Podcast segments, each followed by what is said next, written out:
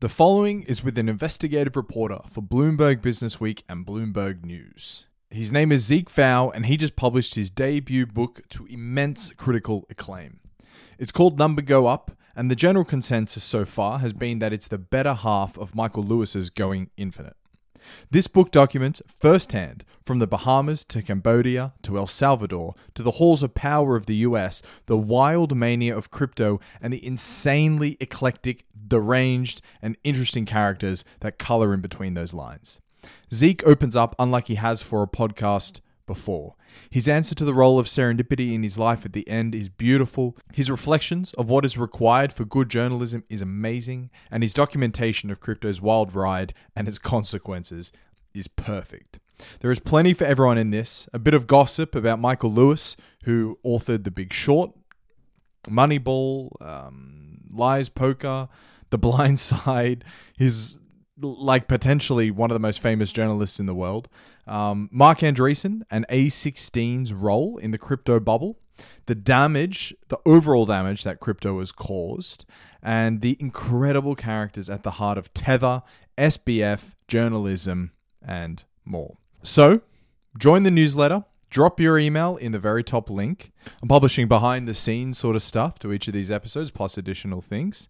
And leave a sly five stars in all of the algorithms, which, for long-time listeners, they know now that means to pump your good juice with five stars in a Spotify and five stars in Apple. And with absolutely no further ado, here is the great Zeke Faux. I wanted to start by reading you a tweet from Ashlee Vance, um, author biographer of Elon Musk before Walter Isaacson, um, because it seems like you and your book hit a nerve with some of your journalistic comrades. So this is the tweet, Ashlee Vance. Every major review of Michael Lewis's SBF book is the same. They chastise Lewis for taking it too easy on SBF, and then spend two paragraphs saying Zeke wrote a much better book in Number Go Up, but none of them reviewed Faux's book on its own. That was then retweeted by Scott Patterson, former guest on this podcast. I'm familiar with this phenomenon. And then liked by Tom Wright, uh, the co author of Billion Dollar Whale, an amazing, just like top of the mountain investigative journalism piece. So you really struck a nerve with your comrades. But do you feel like the book has been overshadowed by the floodlights that is Michael Lewis? So, first off, it has been amazing part of putting this book out to get to meet and talk to some of these other like nonfiction authors who I'd really admire. I mean, Billion Dollar Whale, I was so jealous of when it came out, and I wish that I could I could do something like that. Um, it's like always been my dream to write one of these adventurous nonfiction books, so that has been really cool. And while I was writing the book, I became aware that Michael Lewis was also working on a book about crypto. And this is definitely like bad news, right? Like you don't want to be uh, whatever he does is going to be a number one bestseller, and it, and it was his book going infinite. But as I worked on it, I kind of realized I just couldn't worry about that, and I was actually just having so much fun writing this book and doing this investigation and I, I realized I was like, it doesn't matter what he does. Just get to the do whatever it it takes to get to the bottom of this crypto thing. Write the best book that you can, and what does it matter? Like if if uh, what what his book what his book is like. And once I I finished the book, I was really proud of how it came out, and I thought, you know what? if Michael Lewis does a better book, I will tip my cap to him because I'm I think mine's pretty funny. I think people will like it. Um, and so it, it did come out, um, and Michael Lewis's book did get a lot of attention, but it actually worked out kind of well for me because a lot of the, despite the what um, Ashlee said in that really nice tweet, um, a lot of reviews like New York Times, Wall Street Journal, Economist, LA Times, uh, some others that I'm not even including. Everybody's reviewing Michael Lewis's book because it's just like a big deal. Michael Lewis wrote a book. The the yeah. guy who wrote The Blind Side has something new. So uh, these reviews have been getting a lot more attention than like a review of some random book by a first time author would get. And they're all saying quite amazingly, um, hey, you should check out Zeke's book instead.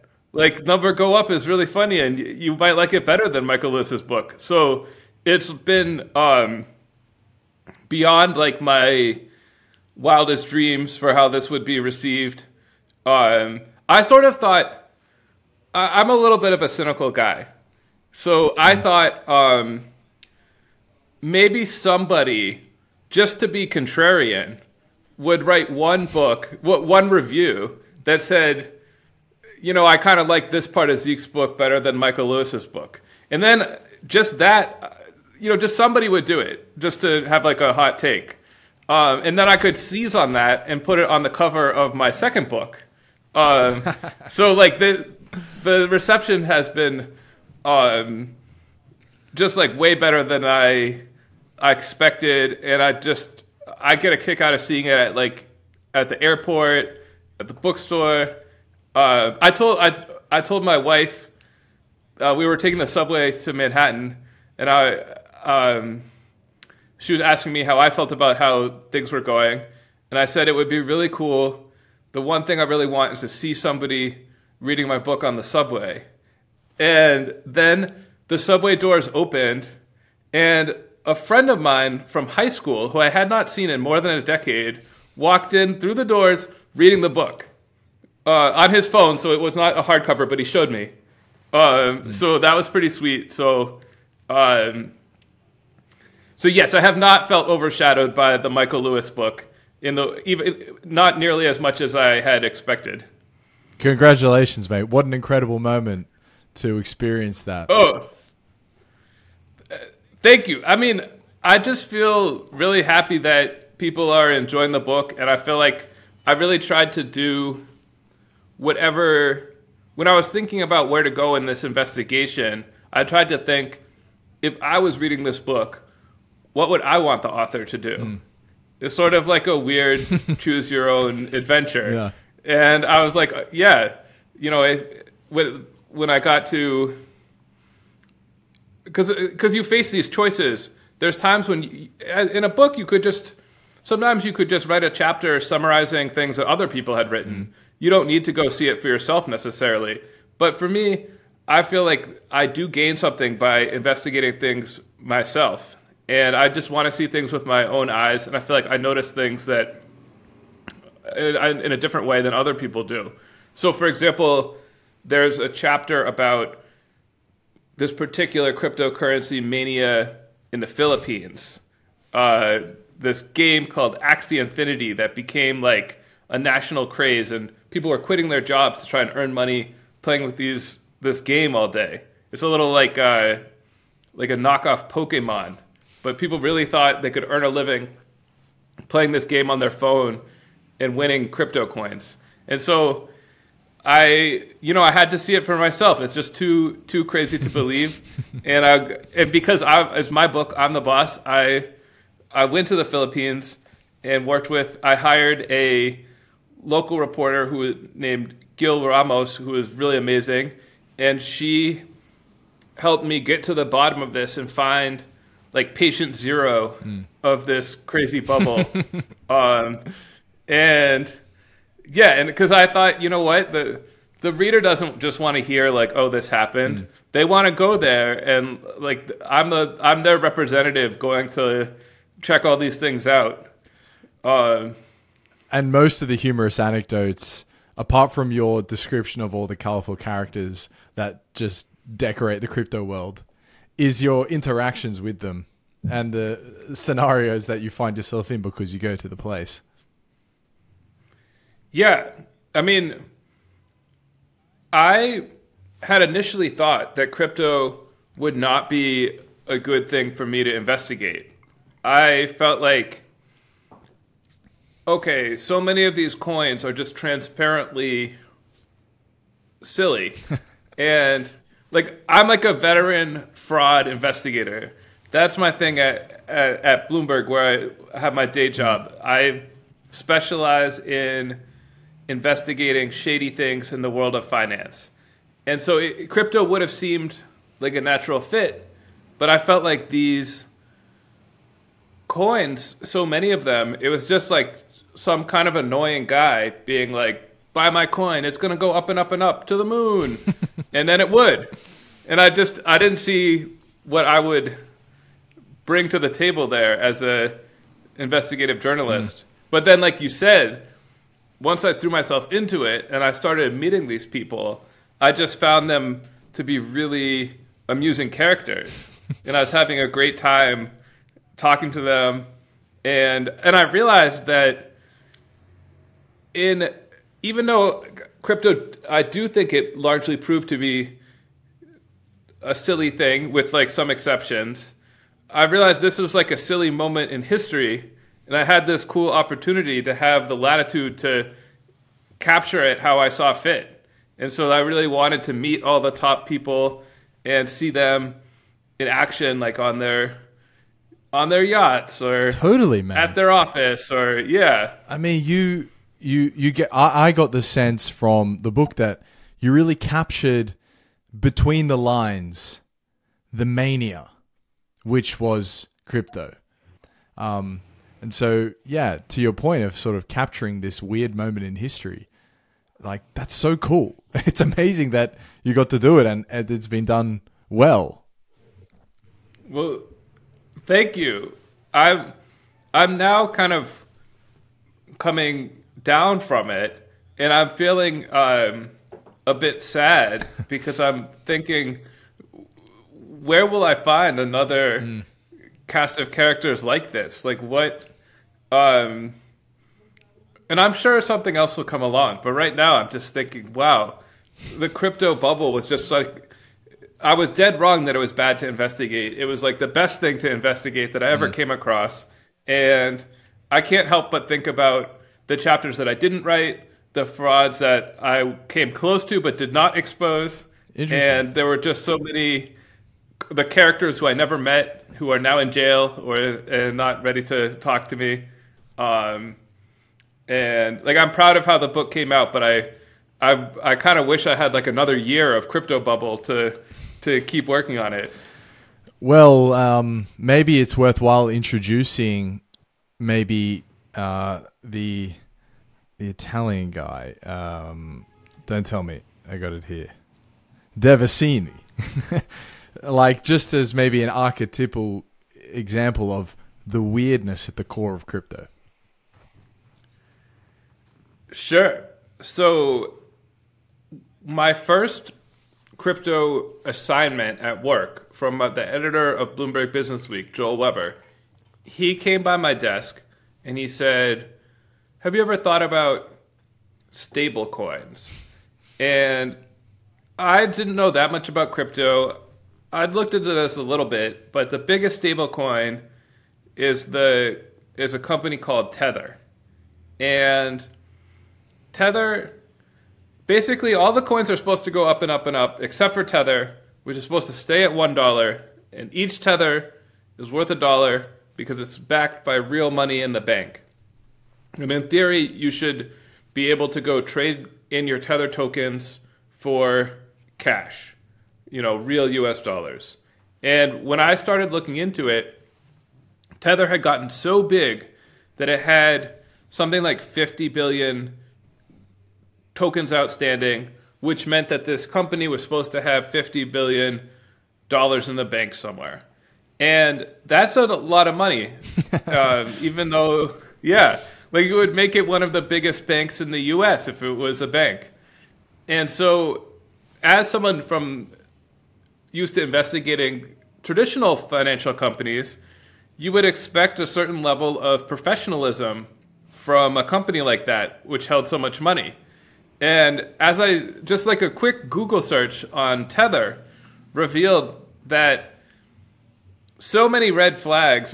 I write in the book that Tether was like quilted out of red flags.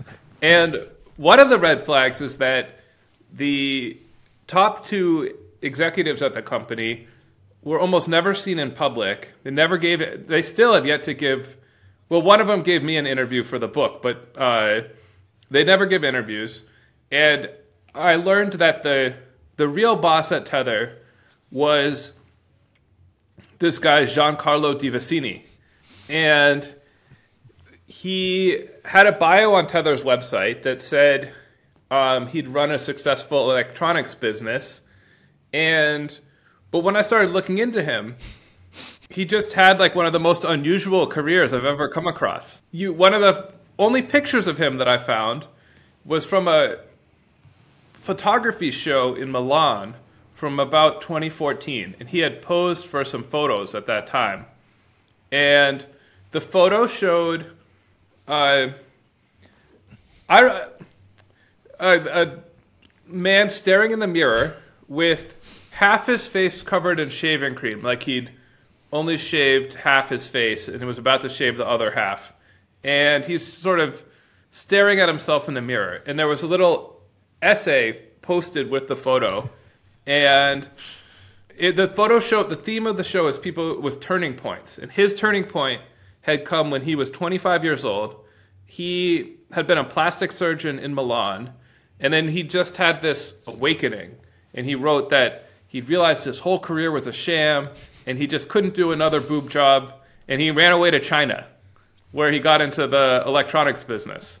So, and then as I looked into his electronics career, he'd been charged with counterfeiting at one point. he denied wrongdoing, but he seemed like he was a really low end operator who was like buying, you know, discarded RAM chips and sorting them to find the good ones Yeah. or selling like his own brand of laptops in Italy.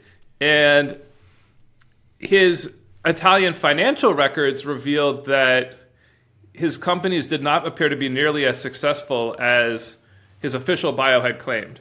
But this is the guy who's running Tether, which is the company at the center of this whole crypto bubble.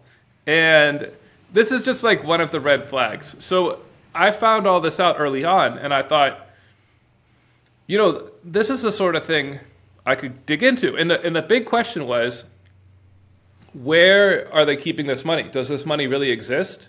You know, do they really have $50 billion? And the more you learned about these guys, the more you thought, hmm, are we sure they really have the 50 billion? They seem like uh, um, questionable characters. Uh, and um, another great one was the co-founder of Tether, not who plays no role in its operations now. Um, a guy named Brock Pierce, who is a child actor from the Mighty Ducks. He misses a penalty shot right at the beginning in like a flashback. Um, and then when I went to go look for the money, the only bank that I could find that would admit to holding any money on Tether's behalf was this bank called Deltec in the Bahamas. And it was run by a wealthy Frenchman who had created the cartoon. His, his wealth came from creating the cartoon Inspector Gadget. And I was just having so much fun looking into all these characters that I realized that's when I realized like this crypto world is No, it's clown world. underexplored. Yeah, yeah. But I mean it that's that was the great contrast was you had these crazy characters, but then right around that time I was starting to look into them, I learned that Janet Yellen, the tre- Treasury Sector Secretary of the United States, had called a meeting of all the top financial regulators. They'd all trooped over to the Treasury Department in Washington, D.C., you know, a big Gothic building, and they had been talking about the Mighty Ducks guy, the plastic surgeon's coin, and they were like, Do, "Does it really have the fifty billion dollars? What'll happen if it if it fails? Could it crash the crypto the whole crypto market?" Um, so I love this contrast between big amounts of money, big potential consequences, and characters with like very colorful, the most colorful resumes I'd ever come across. A- an incredible moment in the chapter on Devasini is um, this blog post that he writes in admiration of Bernie Madoff. Oh, I I love that. Um, I I was at a very fancy Starbucks in Milan, and I had been to the plastic surgery clinic, and I had been to places where Giancarlo, his former residences, I'd left him notes, but I felt like I wasn't really finding anything. But then I just uh, Google is a powerful investigative tool. Top a secret, let you in on a secret of the investigative reporter game here. Tricks of the trade. Um, yeah, you can't just look at page one. You know, this is why, you know, I'm a serious investigative reporter. I'll go to page three, page seven. Um, and I think because I was in Italy, Google showed me, because I, I, was clearly had, I'd been through all the pages before. But Google started show, was showing me different things. I think because I was accessing yeah. Google from Italy, it was showing me more Italian sources, and uh, I came across there was a blog for a political party called the Five Star Movement that Devasini liked, and under his real name, he'd been writing in the comments.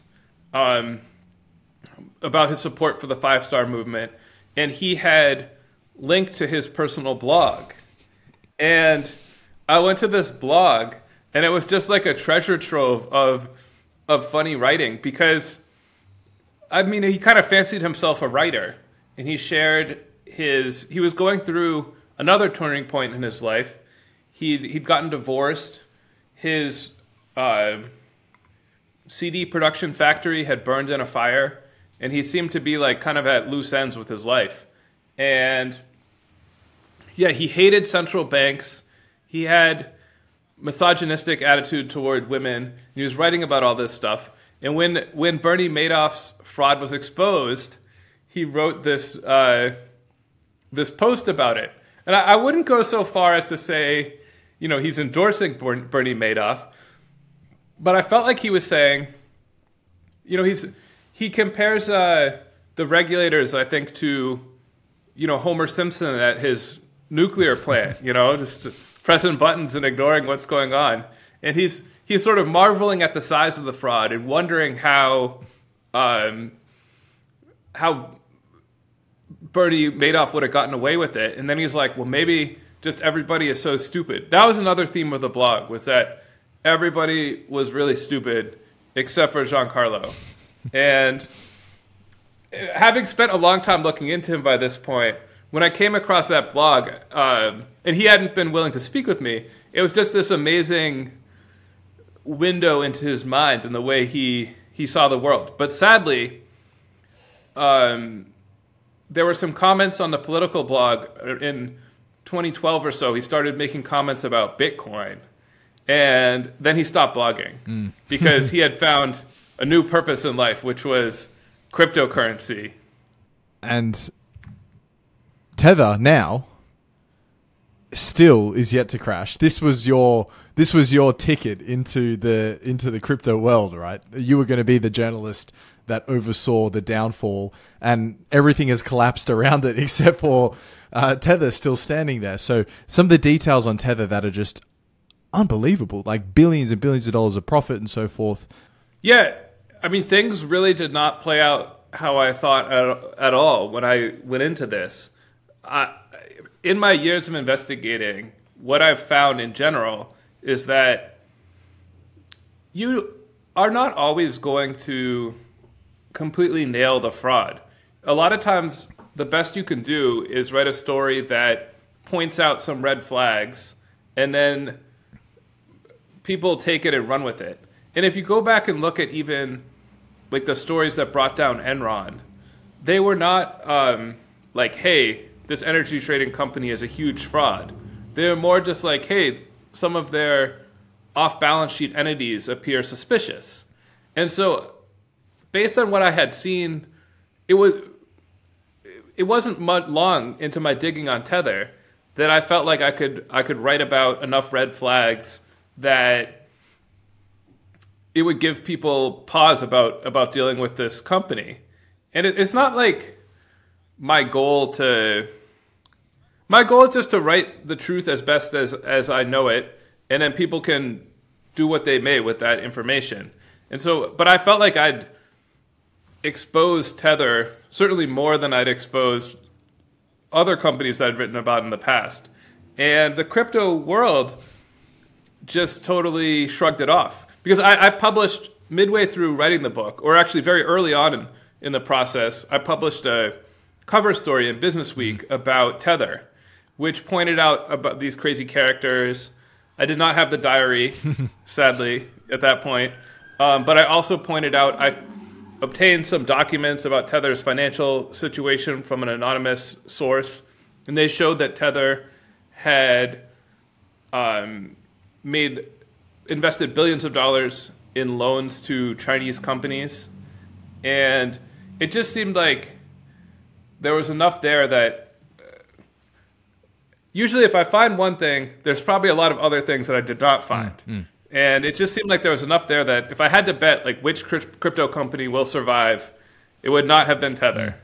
But like you said, now so many crypto companies have collapsed. So many of the people that so many of the most prominent people in the industry are now bankrupt, being sued by for fraud, in jail. You know, not just Sam Bankman-Fried, um, but Tether's thriving, and they still have not. There's this great community of people who are. It's become like its own little world of investigators who are suspicious of Tether, and these people are still not satisfied. They still think that Tether. They still post about how Tether's a fraud, but um, and they still say, "Hey, Tether has not produced."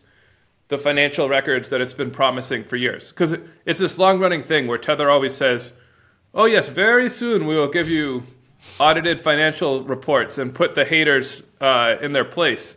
But they, they have they've been saying that for maybe six or seven years now, and they haven't done it. Mm. Um, but they do put out a lesser financial statement that is signed off on by a real accounting firm.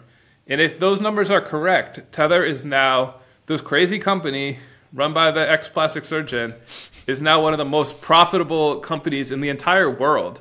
It makes more than a billion dollars a quarter. Insane. Giancarlo's a billionaire, and so are several other people associated with Tether. It makes more money than Nike. Uh, and it, so, in what happened, it all depends on uh, benchmark interest rates. I've it, interest rates are very boring but it turns out very, very important to a lot of things in the business world. And so, like a lot of this crypto bubble was driven by interest rates being at zero and it being very so people were just trying to invest in anything. There's just so much money sloshing around that all these crypto startups could get big funding from venture capitalists. And anything that had the potential of making money in the future was very valuable now because uh, interest rates were so low. Mm. But now interest rates have, but it was bad for Tether when interest rates were low because let's say your business is Tether's basically just sitting on a giant pile of money. And it, might, it sounds pretty cool that you could sit on $50 billion. But if interest rates are zero, it's not that great to sit on $50 billion. You might actually incur costs trying to keep the $50 billion safe. Mm. And that's what drove Tether to try to eke out a little extra money by investing in things like Chinese commercial paper. And that um, it seemed to me at the time that they were putting the savings at risk with these weird investments and making loans to other crypto companies. But now you can invest in US treasuries and earn 5%. And that's been really bad for the crypto world as a whole because investors are pulling back from risky assets and investing more in safe things. And it's more costly for companies to borrow, so they can't, uh, these really speculative companies can't fund themselves cheaply. But for Tether, it's awesome because now you can take your pile, which has grown to $80 billion, you can invest it in US treasuries and you can earn $4 billion a year. And it's like a tiny operation, very little staff, so that's practically pure profit. Yeah. So even if Tether had financial problems before, it could, in theory, earn its way out of any hole now. So the way that I mean, spoiler alert, the way the book ends is not where I I thought it would, and Tether kind of comes out as the the winners of this crypto boom and bust. I was just going to say, uh, what an incredible irony that Tether, this cryptocurrency, uh, is making its wealth off the very system that it is uh, purposed to replace. Yes, and also kind of funny that Tether. I mean, Tether is the most popular cryptocurrency in terms of daily transactions, and it's the one that's like barely a cryptocurrency at all. You know, it's just like a dollar-based token. It's sort of like PayPal, you know. All right, so hilarious anecdote with Devasini, obviously, and Tether. Um, but, you know, the book is about between the lines of the cryptomania because between the lines, uh, crypto has enabled a lot of horrific stuff. So this is just a couple of things I was writing down as I was listening to the book. Um, one in one year, Bitcoin mining consumed as much energy as the entire country of Argentina. 85% of that energy came from coal and natural gas. And up until 2021, presumably the number is much higher now, $3.2 billion was stolen, straight up stolen in cryptocurrencies. Um, and this is just the light stuff because we're not even uh, taking into account the money laundering and the organized crime that crypto has enabled. So, can you just give us a sense for the damage crypto is responsible for? So I think the the biggest thing is just it's a zero sum game. So for everyone who made a billion dollars off cryptocurrency, there are a lot of people who lost their savings. And it's it's not a huge focus of the book because um, I, I personally there's only so much I can read about um, someone who thought that you know, Dogecoin. I mean, I talked with uh, so many people who got sucked in by like one coin or another. They were having fun trading Dogecoin. They ended up investing, you know, fifty thousand or hundred thousand dollars, money that they had real plans for, mm. for retirement or to buy a house, only to see it stolen by some guy who, yeah. Um, I mean, it's not just SBF. There was Celsius, Voyager. Um, so many of these crypto companies were uh, went bust and, and lost everybody's money. So that's like the biggest thing. But then when I'm investigating Tether, I, my attention eventually turned from trying to find the money, which proved very difficult, to figuring out why people kept using Tether and like what what would make someone like setting aside there's this big question like is tether a fraud? And i did not find like proof that it was uh, but i also found a lot of reasons to be suspicious of tether. And tether doesn't pay interest right? So if you are holding a lot of tethers you're placing a lot of trust in this tether company and they really haven't done much to deserve that trust. So like I'm wondering why is everyone so eager to use these tether coins? And one I kept hearing rumors or not little I kept finding little nuggets that suggested that a lot of people were using it for bad purposes. And just to give you one example, a human rights group had done an investigation that people in Russia were using Tether to essentially transfer money out of the country in that they could get um, like after buying tether they could be delivered they could send it to this exchange and they could get cash delivered to them in the uk mm. um, and like to be clear tether the company the italian plastic surgeon he just sort of created this coin and then once these coins are out there people can move them around in in crypto world. So he doesn't really know who's using it, and for better or for worse. So the Tether company doesn't. There's no evidence it has anything to do with like Russian money laundering, but they've created this system that's great for Russian money launderers if they want to use it, and they're they're like, as far as I know, you know, hands off, and and they have this way of saying that uh, they they only essentially deal with wholesalers, so they're like we we know all our customers, we know they're not criminals, we don't deal with criminals. Because there's only a small group of people that can buy and sell tethers directly from the company. But once those people acquire the tethers, they kind of go out into the mm. world and they can be used for anything. And so, like, you and I could go buy tethers from on a crypto exchange or just from somebody who has some, and Tether, the company, would, would be none the wiser. Yeah. Um, so I kept hearing these like little nuggets about criminals using it. I saw in a U.S. criminal case against a Russian, a different Russian money launderer. They had some intercepted communications, and he was teaching this criminal about Tether, and he was like, "It's great.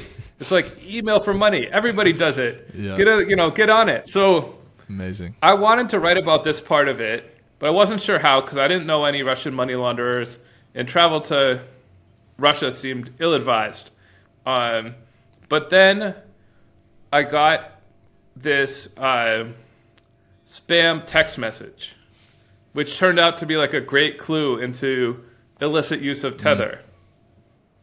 Mm. Um, it was, uh, you know, it's one of those messages that that we all get, right? That that's just like, hey, David, uh, did you get the milk on your way home? Yeah. and I I've been hearing that these related to a crypto scam, and I decided to play along with one of them. So, the person who was at the other end of the message told me her name was Vicky Ho, and she sent me some pictures of herself, and that she was a attractive young Asian woman whose face had been heavily face tuned, so that she looked kind of like anime-ish, and I I was like, okay, I think if I play along, she'll reveal how this scam works, and I might learn something about illicit uses of tether. But for days, she just wanted to chat. and I'd wake up and she'd be like, "Good morning, how are you? Wow, you look you look handsome." Um, and she would send me. Uh, no, I'm in. I was. I'm in. I live in Brooklyn, and she made some mistakes that made her like clearly not the best scammer because I mean, she said that she was in New York, but then she would send me all these pictures, and I could see out the window in the pictures, and she's not in New York. And she would talk to me about the weather, and she would be wrong. So, like, she definitely should have picked a different city. Amateur mistake. Um, but she started, in addition to like wanting to be my friend, she also talked a lot about her great lifestyle. She showed me pictures of her Ferrari, pictures of her golfing she said she loved to travel. And she said like she had a rich uncle who was great at trading. And over a, couple days, she revealed what she was really after, which was that she started saying, Hey, I've got this great trading system, and it's how I made all this money. And I was like, okay, cool, the scam's about to start. But I practically had to beg her to show me. I finally, I was like, Vicky, I really want a Tesla. It costs one hundred and forty-two thousand dollars. Like, can you help me? and then she was like, okay. And she, so she had me download this app, and she said that if I sent, she was like, step one, you need to sign up for like Coinbase or some sort of regular crypto app, and then this is when I hit the pay dirt. She was like, buy some tethers. It's a great coin nice. that's always worth a dollar, so don't worry.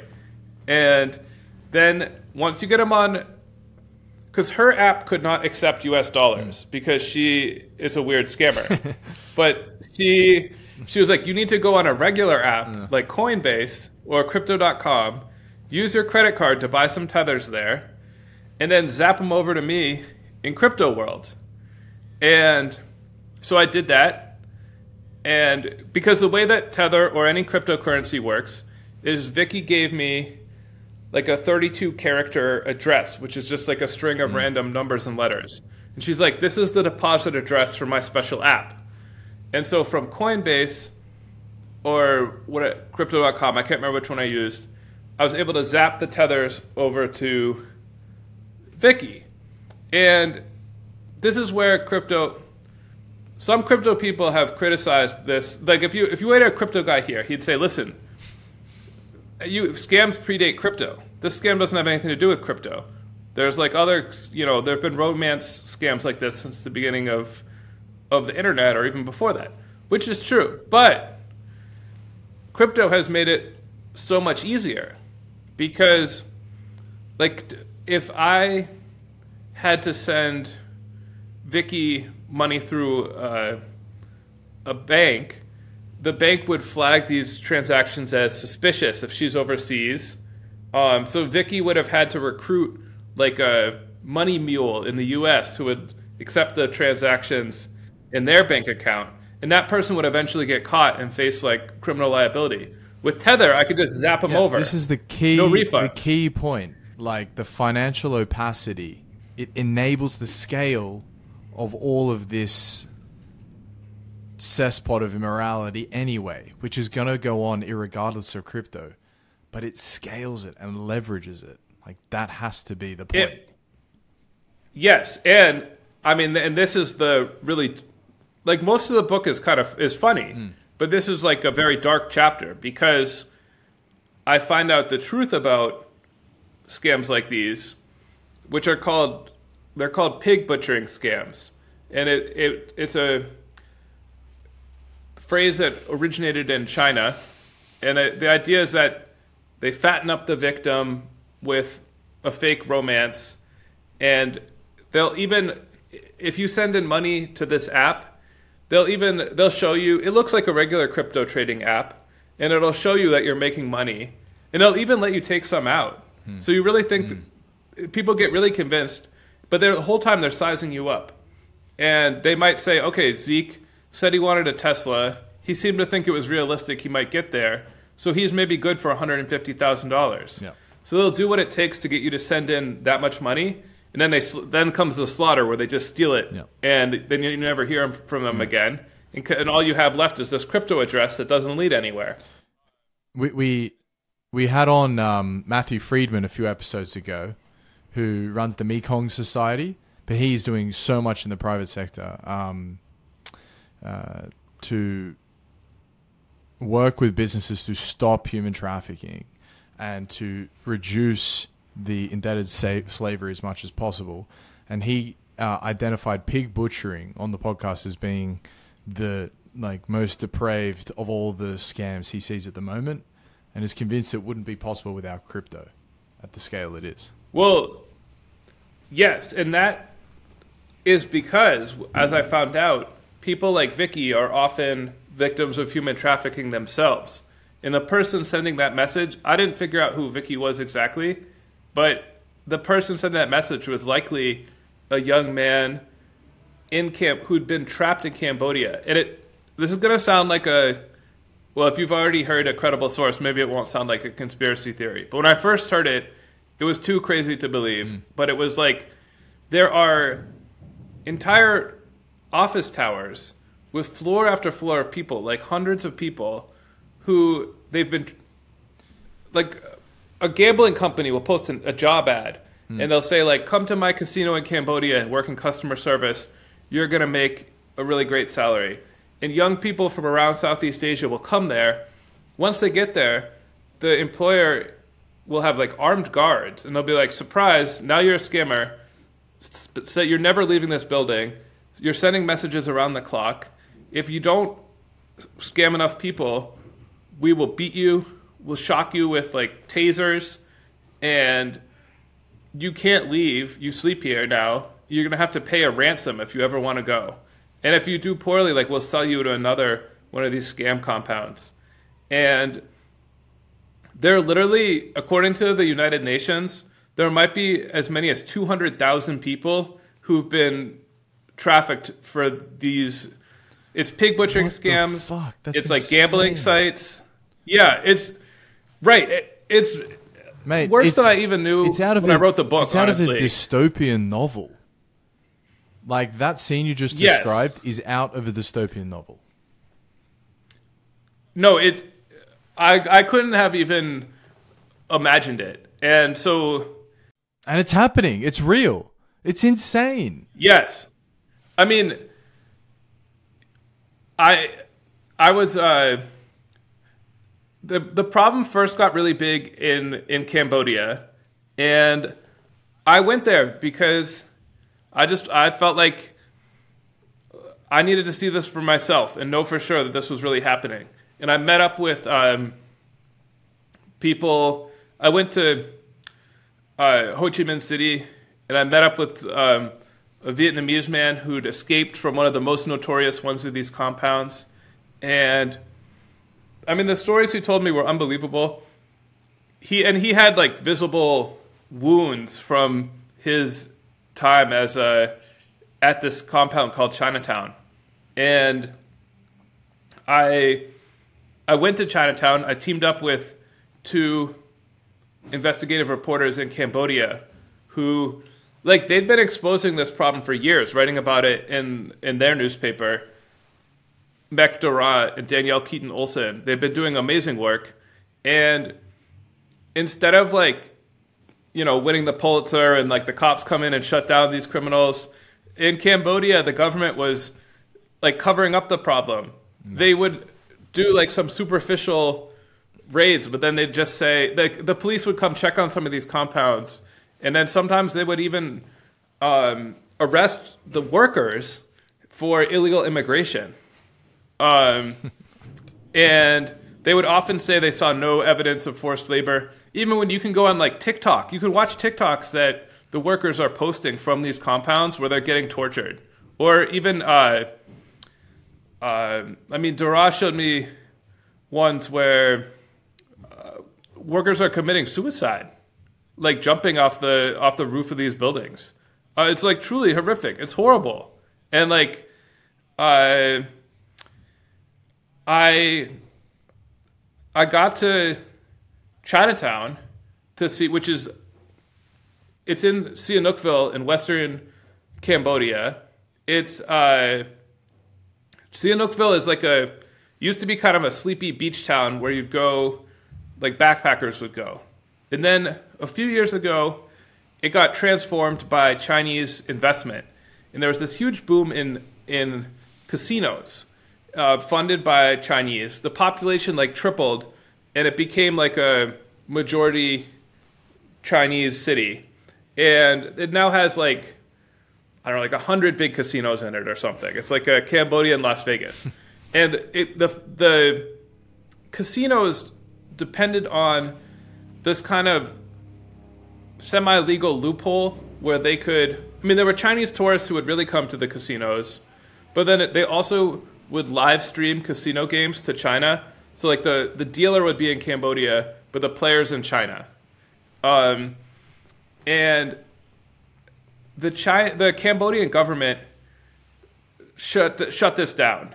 Like, I don't know if it was ever hundred percent legal, but it became more illegal. Then and COVID hit, so there was no travel for tourism. So this casino town that like sprung up overnight became like a ghost town, and you were left with a lot of people who a lot of empty buildings that were built for like casinos that were now no longer really in operation or like kind of dead. And then you had the, there was already like an organized crime element in town from the casino development who were familiar with doing weird stuff on the internet. And it shifted into this more outright scamming. Hmm. And it became like a, a hub for pig butchering. So Chinatown is a development of I'm tr- I'm gonna say like at least like maybe four dozen tall office buildings that were all filled with these scam compounds. Insane. And it was crazy. It was crazy to see. A lot of the buildings were built like some of these were built to be um they were built to be like nice buildings. A lot of the rooms had balconies, and you could see that metal bars had been welded on the balconies to turn them into like cages so that the workers couldn't jump or try to escape. And they still would try. Like I've seen videos. I talked to people who would spend time there. By the time I got there, it had been largely closed. But people who had been there during the peak would say like you could hear the workers screaming while you like drove down the street. What the Um, fuck? I mean, it was very, I- and like this particular area had become like a national embarrassment. So it was one of the ones that there was a big raid on it, and a lot of the workers were dispersed to compounds in other parts of Cambodia or in other countries. Um, so, but I was surprised to see when I got there that it seemed to be kind of starting up again. And at night, there were lights on in a lot of these buildings. And Dara and Danielle, who were the real experts on this, were like, we're still hearing reports of new scam activity there. Um, and it didn't, this like,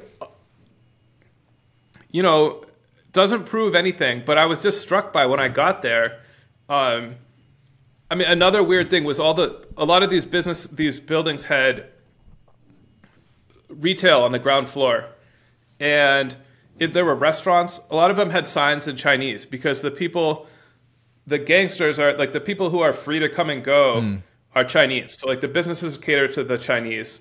And you could even see in the restaurants that they would have um, bars like in the middle of the restaurant because they're sort of like office parks with um, like a the workers might come in from the back and there were bars so that they couldn't go out the front.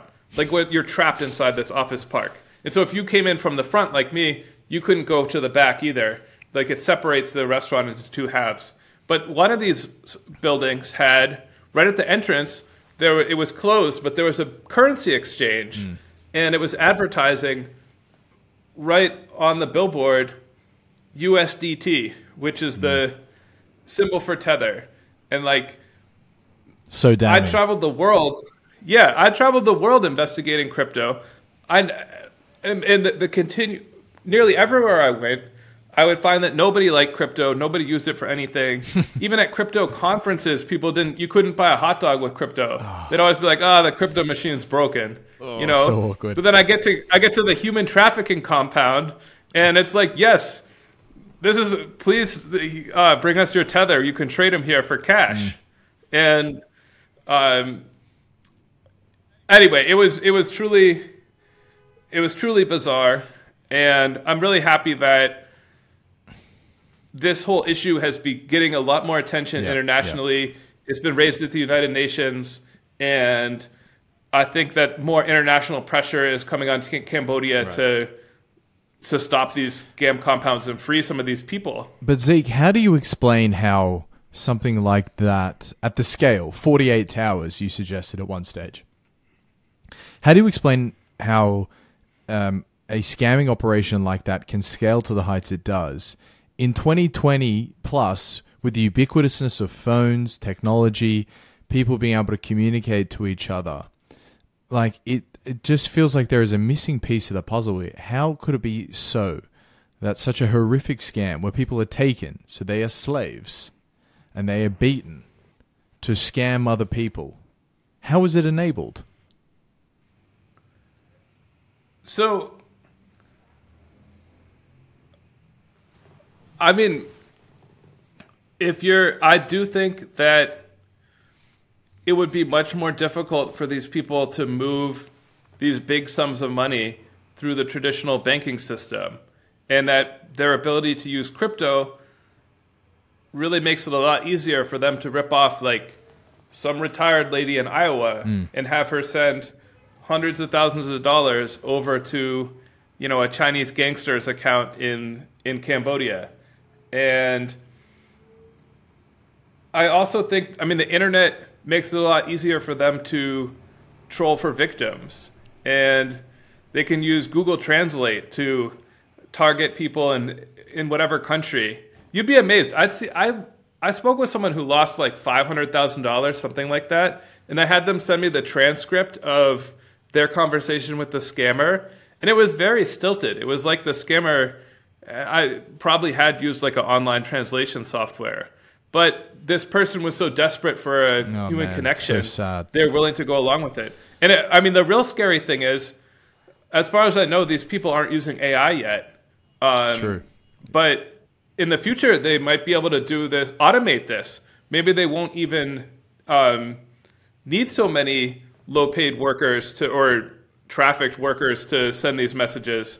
Um, and to be able to But- read Chris Voss books and human communication books and the AI will be able to actually employ like genuine psychological manipulation tactics on you.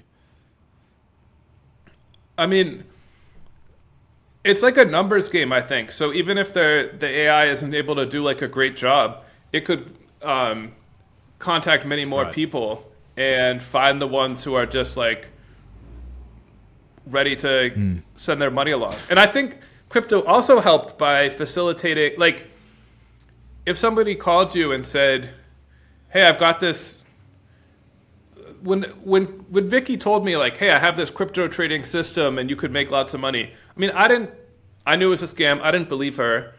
But it's at least kind of plausible because we've been fed so many stories about people who who got rich on crypto. You know, it's like a to run a scam, you need a believable story or mm-hmm. like a semi-believable story. And crypto's just was the for a few years has been like the best one. Right. They're just like, hey, it's the future of money. You you know, it's the next Bitcoin. And we all know like people made a lot of money on crypto. We're all kind of like a little sad we missed out. you know, I think it really helped this imaginary Vicky's odds. Do you think um, Brian Armstrong and Coinbase have a ethical obligation to refund people that lose money when they transfer to Tether, or an ethical? They should have some sort of responsibility for even offering Tether, Tether in the first place. I mean, I it's a good question. Um, I mean, Coinbase is being sued by the Securities and Exchange Commission for offering coins that the gov- the U.S. government argues are technically securities. So essentially, there's like the U.S. stock market used to be like a wild west, like like the crypto world, and like a hundred years ago, we passed laws to require that companies, you know, disclose financial information and you know not engage in manipulation and things like that, right? Like these are like time-tested laws that really improve the stock market and help the U.S. become like a leader in the world in mm. capital markets. And a, a lot of crypto companies do not follow these rules, and so uh, Coinbase, a, a lot of the coins that it offers, the U.S. says these coins are not following the rules. Hmm.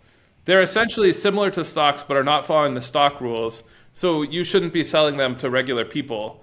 And I mean, Tether could fall into that category where it's kind of similar to a money market fund, but it's not providing the disclosures that a money market fund would. So it's possible that regulators could get Coinbase on that. Um, I think that Yeah, forget the regulators. Just do you think they have an ethical duty or responsibility? Well, sure. I mean, I think that you should be you should do what you can to stop your your customers from falling victim to these to these frauds. You know, and I I hope that they are doing a lot to um, to warn their customers about this. I found that um, I went.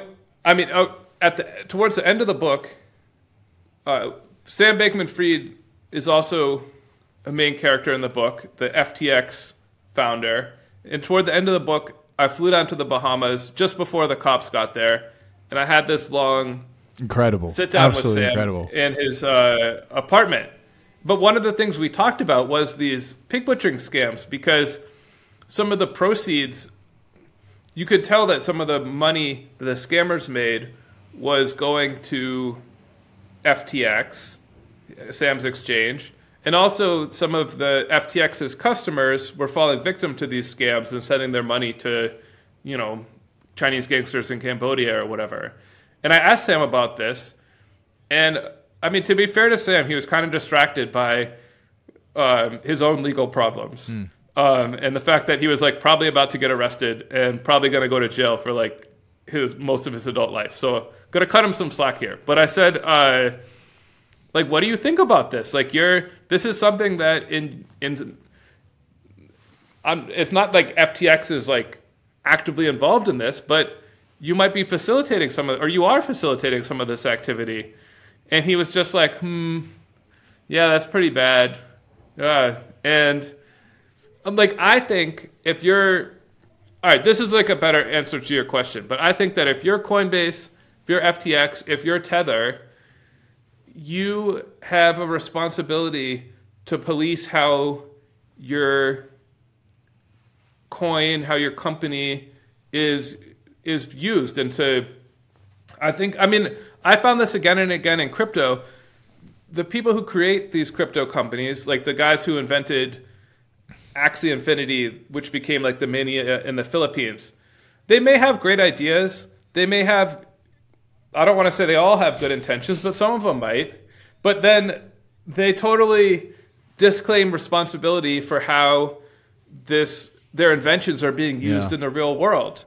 Like, and I think you you need to investigate that. It's your job to know, and it's your job to try and ensure that whatever you're doing has a positive impact on the world, and that you're not, you know, facilitating scams and human trafficking.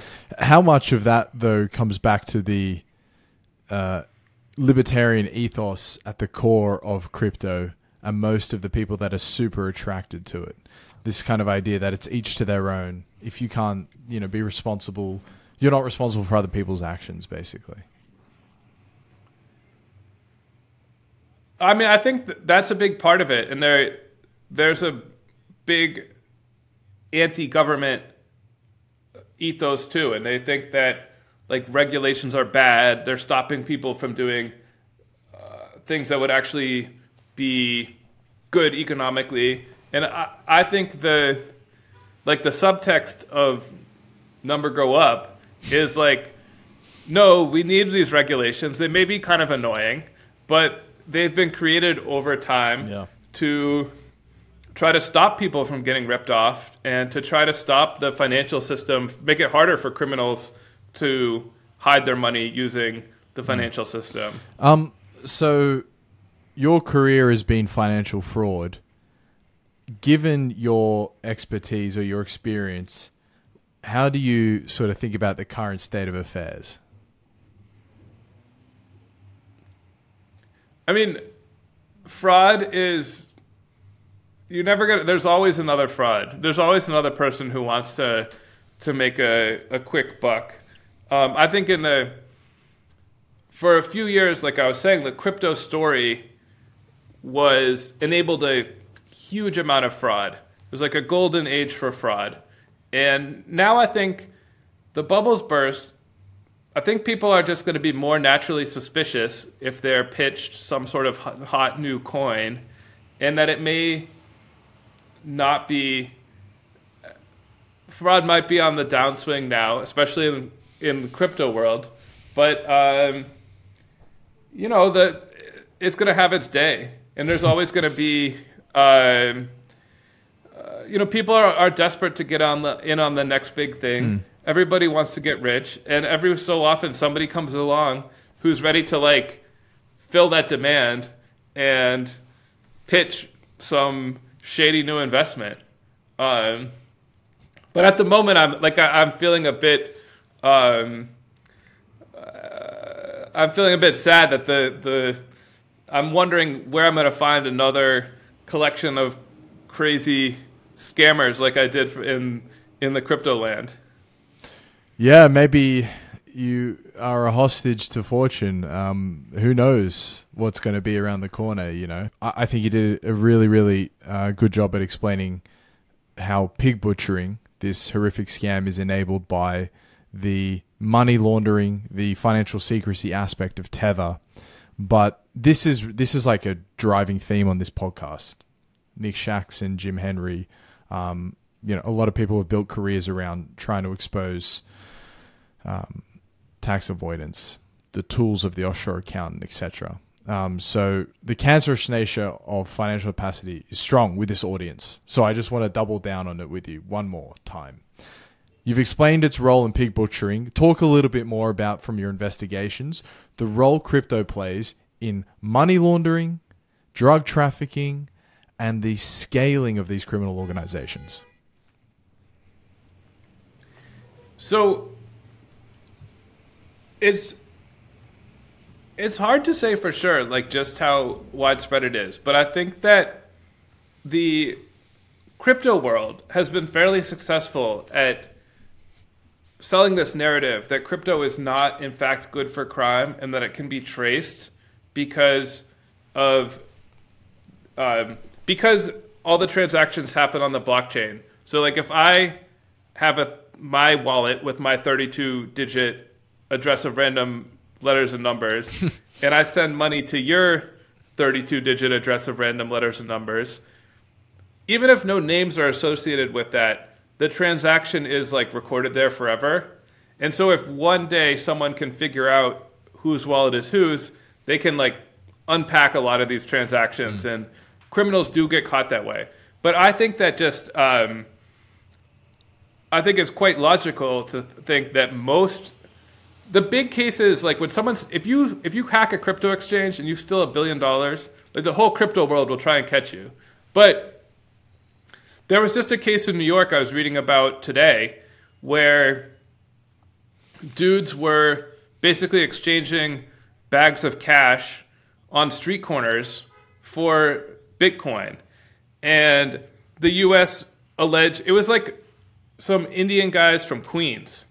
And the US caught like one person and flipped them and then had that person go make some undercover exchanges.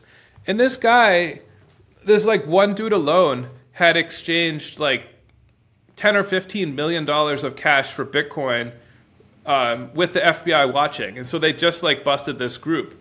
And I I just think there's a lot more guys like that than there are ones who are getting busted. And there was another one recently where um, a lot of times I get clues when the U.S. will sanction people, and they'll announce like, "Hey, these guys, we've caught these Chinese fentanyl traffickers. We can't arrest them because they're in China, but they're now sanctioned. So that means like all their money is frozen, and we're going to seize it."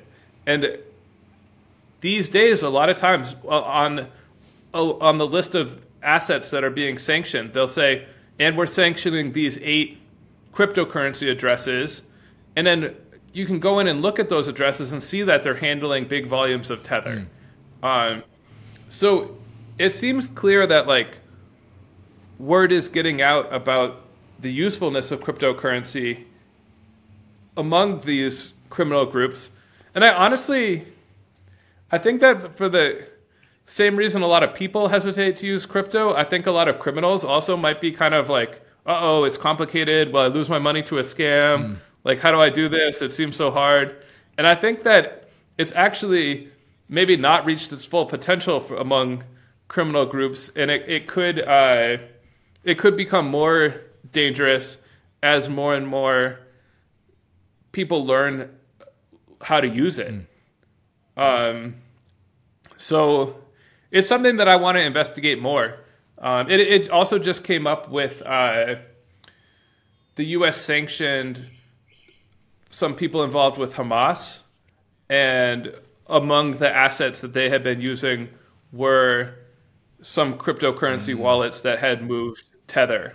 But it's very hard to know whether Tether Jesus that's Christ. become like a main. Uh, yeah, I, I, it's I don't know if that if that's just like you know another option they're giving yeah. for people to donate to Hamas, and it's not actually collecting a lot of money, or if it's become like a major way for them to to move money. It's something that I'd like to look yeah. into more, but it's getting kind of out of my area of expertise. But it is so damning. How did the pro crypto community respond to this mountain of evidence that their cryptocurrencies are being used to facilitate crime. I mean, they like to say, don't a lot of criminals use banks? And, like, yes, that's true. Um, But the- HSBC. But that's not a Like, that's uh, that- like that's a trick of language. That's not actually a response. You know. Yeah, it, and I think like fighting money laundering and criminal networks, it's not. It's a you'll never win the battle, and it's the companies have a responsibility to try to prevent these criminals from from using their their coins or whatever, and it, that's where the crypto people really like to they sort of say like crypto's different. Like these coins are just moving around on the blockchain and like we it's not really our problem. And if we get like a really specific request from law enforcement, we will comply with it. Like if law enforcement figures out that like this wallet is Hamas, we will, you know, not transact with that wallet mm, mm. anymore. But absent just so much more goes on than than the authorities are going to catch on to, and they've created this system where people where you know, uh, I mean this this was the intercepted message I mentioned before. It was like a Russian money launderer who was paying for like a stolen shipment of Venezuelan oil or something like that. And that guy can like zap that money. The Russian guy can zap the money to the Venezuelan guy, and no one will be will be the wiser. Yeah, totally. Um, and I probably the most common crime it's enabling would just be tax evasion. You Yeah. know, and I think I think the authorities are. It takes them a long time to catch up to any sort of crime, especially something that uses new technology. And I think we're going to be hearing more and more about the about this for. The, I think the authorities are going to be bringing cases from this last crypto boom for like another until the statute of limitations runs out. You know, we'll be hearing about it for another five or Yeah. ten years. Do you think there'll ever be a full accounting of all the scams enabled by crypto? No, I mean, I think some people who ran scams will get away with it just because of the huge volume of scams that that happened during this time. I mean, I was just, uh, and I don't know if this person committed any any crimes, but I was just researching. Um, there was one particular. I've been told by my lawyer that the word Ponzi scheme implies criminal intent, and so that I should not use it loosely. Okay. Uh, but I guess I'm not going to name this person, so it's okay. There was this one Ponzi scheme that got really, really big. It was like a billion dollar Ponzi scheme, and it it collapsed. It was like a hot topic in crypto for a while, and I just hadn't heard about it for for a long time. And the person who ran it was anonymous. You know, as that was a great part about crypto world. Yeah. You could run like the, it wasn't suspicious. It wasn't viewed as suspicious that you were anonymous. So you could you could run this like giant scheme and, and just go by like some cartoon character.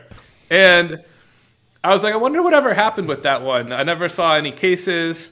Um, and I was looking it up, and yeah, nobody had gotten in trouble, but the anonymous guy who ran it had gotten sued by a business partner, and it was revealed who this guy was in the lawsuit. And it was just like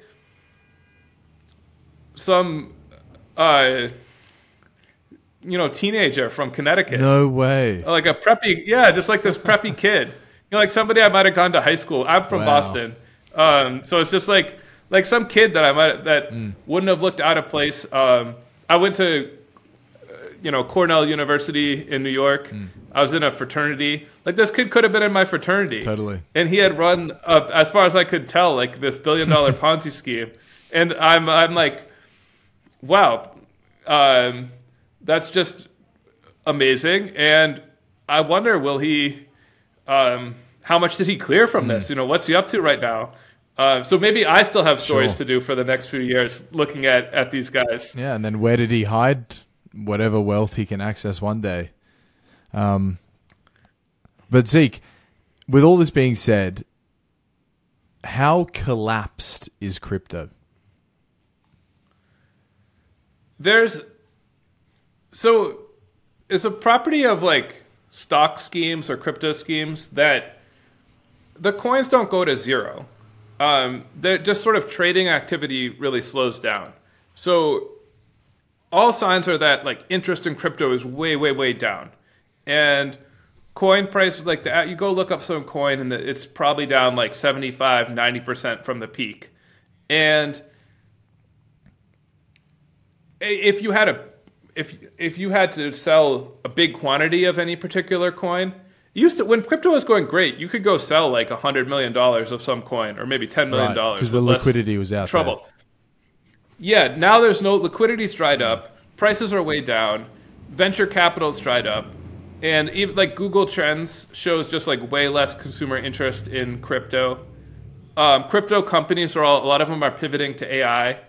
There was a there was a company that it had made crypto cockfighting NFTs, some sort of like gambling thing, and now it's AI. Um, like they've abandoned that. Now they're like doing AI research. so I think it's pretty dead, and I think that is not going to come back. I think that we probably will be hearing about some crypto stuff for like a really long time because it's not going to just all of disappear.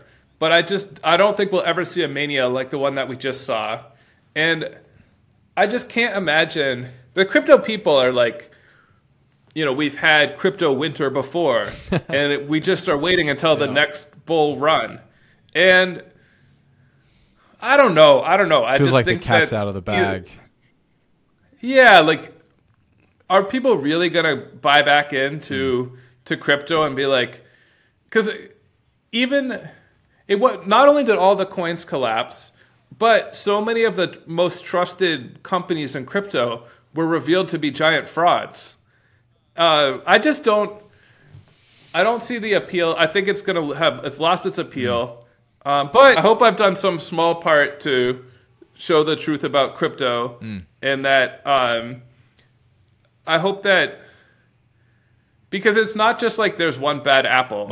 Like uh, so much of the you know this whole, the whole sack of apples is rotten.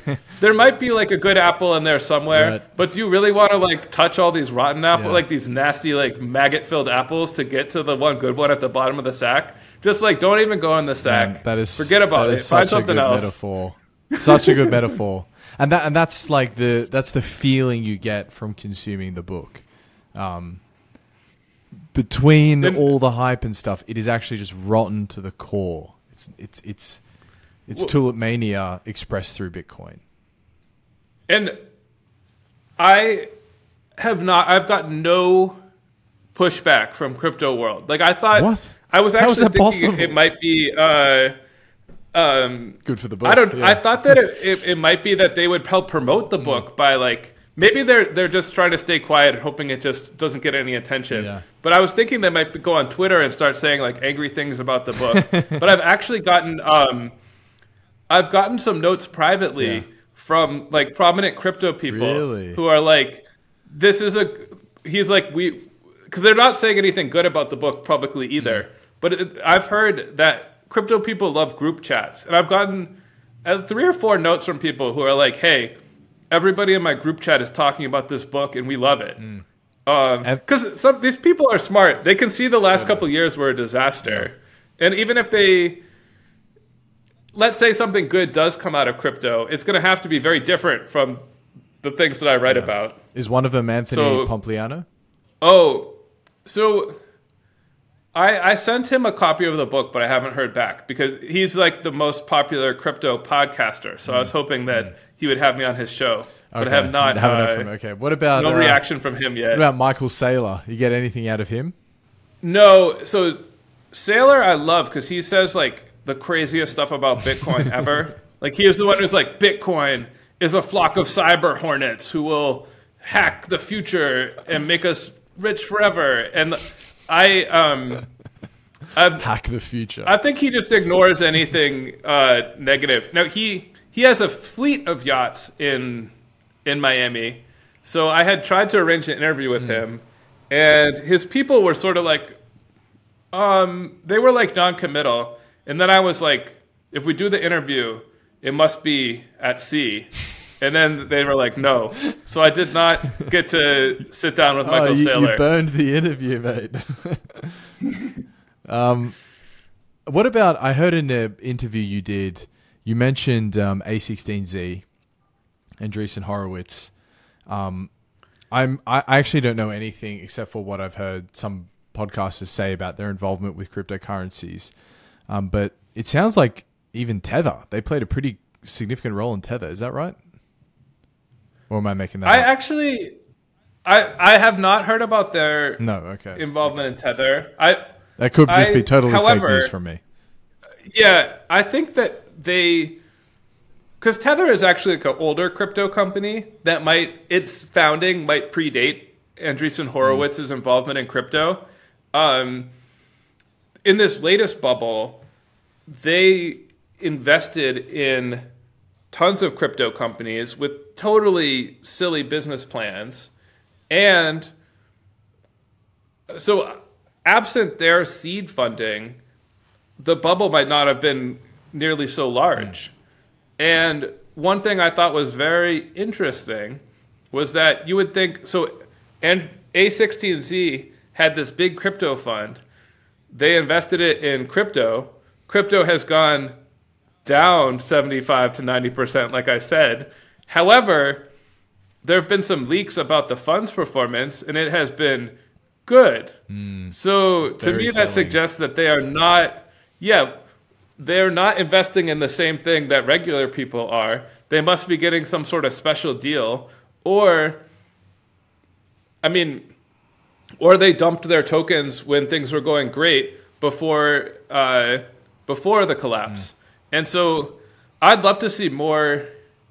I'd love to dig into that. It would have been a good chapter to the book, and I'd love to know the exact terms of their investments, and because if if they dumped their tokens early, that would suggest they did not really believe in these companies. cynical. It would be Yeah. pretty, yeah, and because they're publicly have been like, we love crypto, we love Web three. You know, they've been like some of the really out there boosting it. I remember- and I think it gives the whole space a lot of credibility. Yeah. Oh man. I mean, I remember a really big moment where I'd heard all the on Twitter. I'd heard Web three talked about all the time uh, in the you know context of NFTs, and I thought, okay, this this is a bit too ridiculous for me.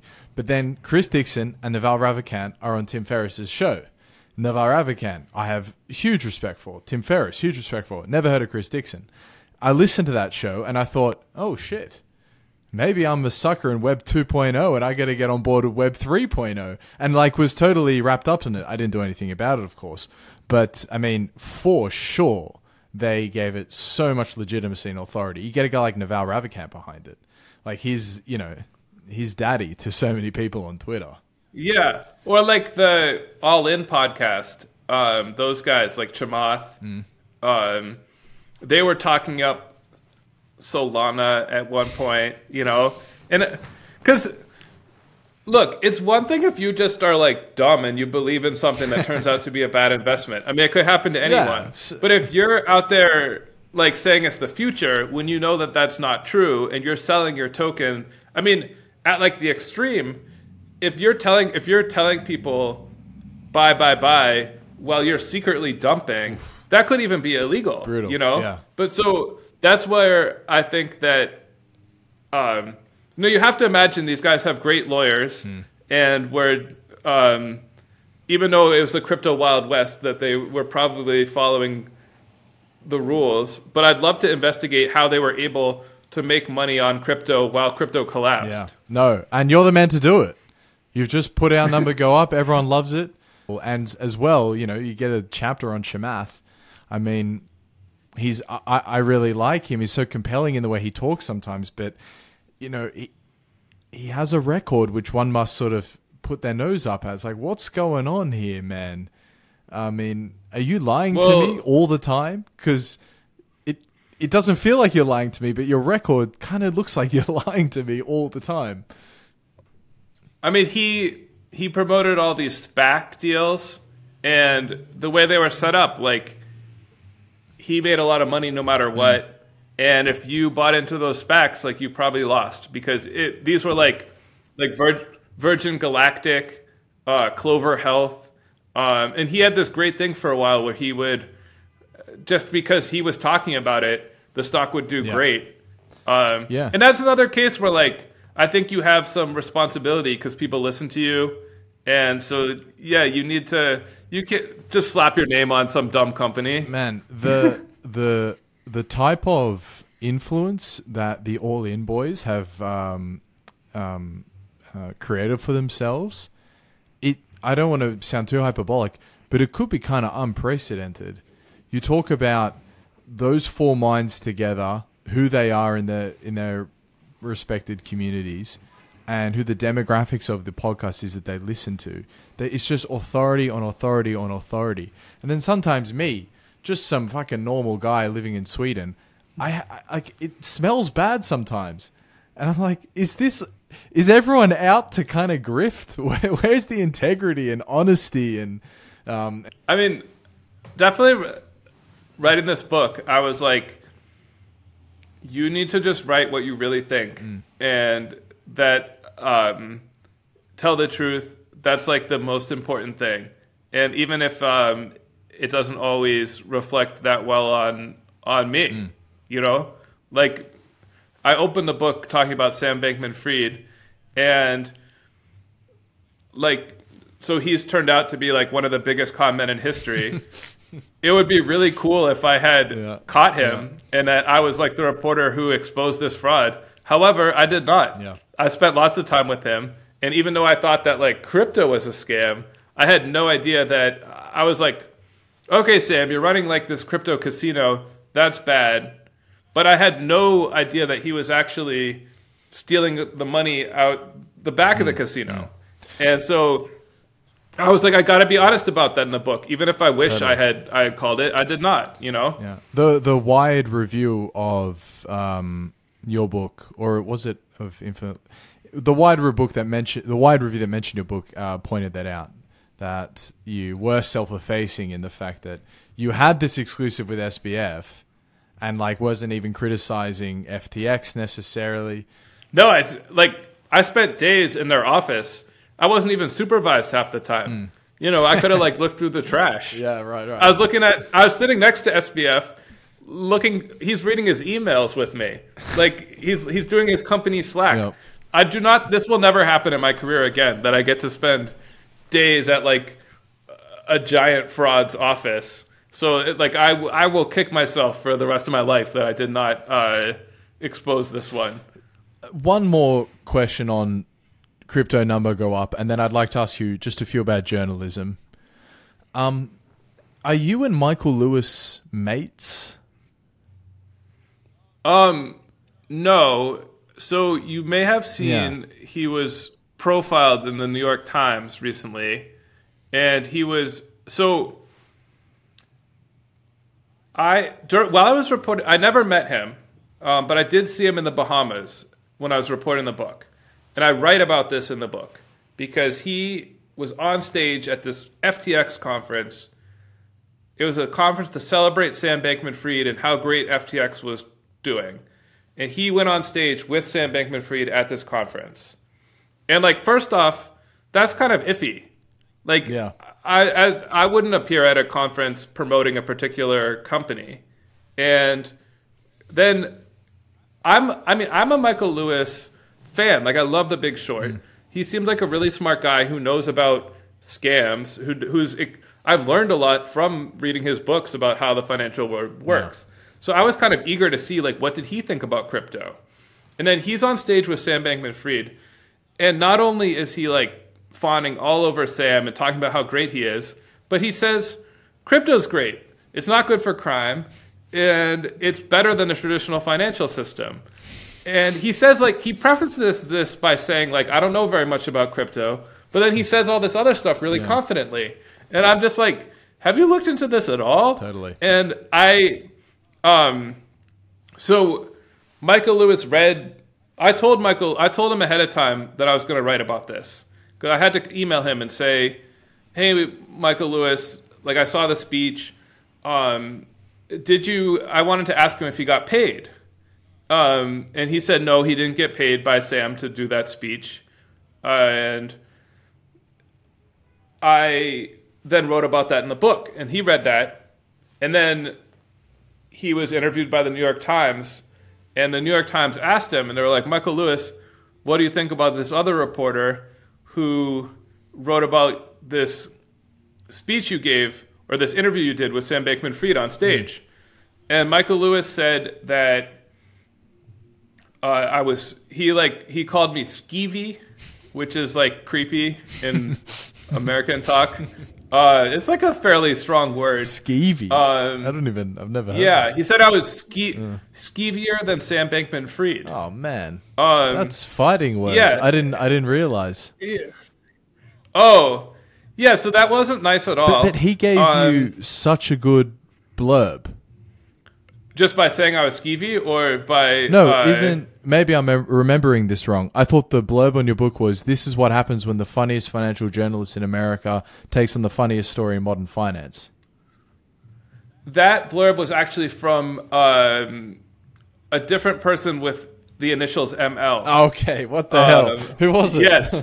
That- that's from um, Matt Levine, like the Bloomberg columnist, who, uh, okay, sorry. yes. Then it makes a lot No, more sense now. uh, because I'd seen in most communication from you on Twitter, I hadn't seen that piece, but you were kind of like, you know, what's what's up with this guy? Um, but then I thought, but Michael said this really nice. Okay, now it- now it's all making sense. Yes. Um, because, but I, I hope that if we do meet, that, um, you know, we could have, I, I would be interested to discuss all the things that we've seen because we both spent a lot of time with Sam Totally. Bankman Fried. Um, I was read his book with, with great interest.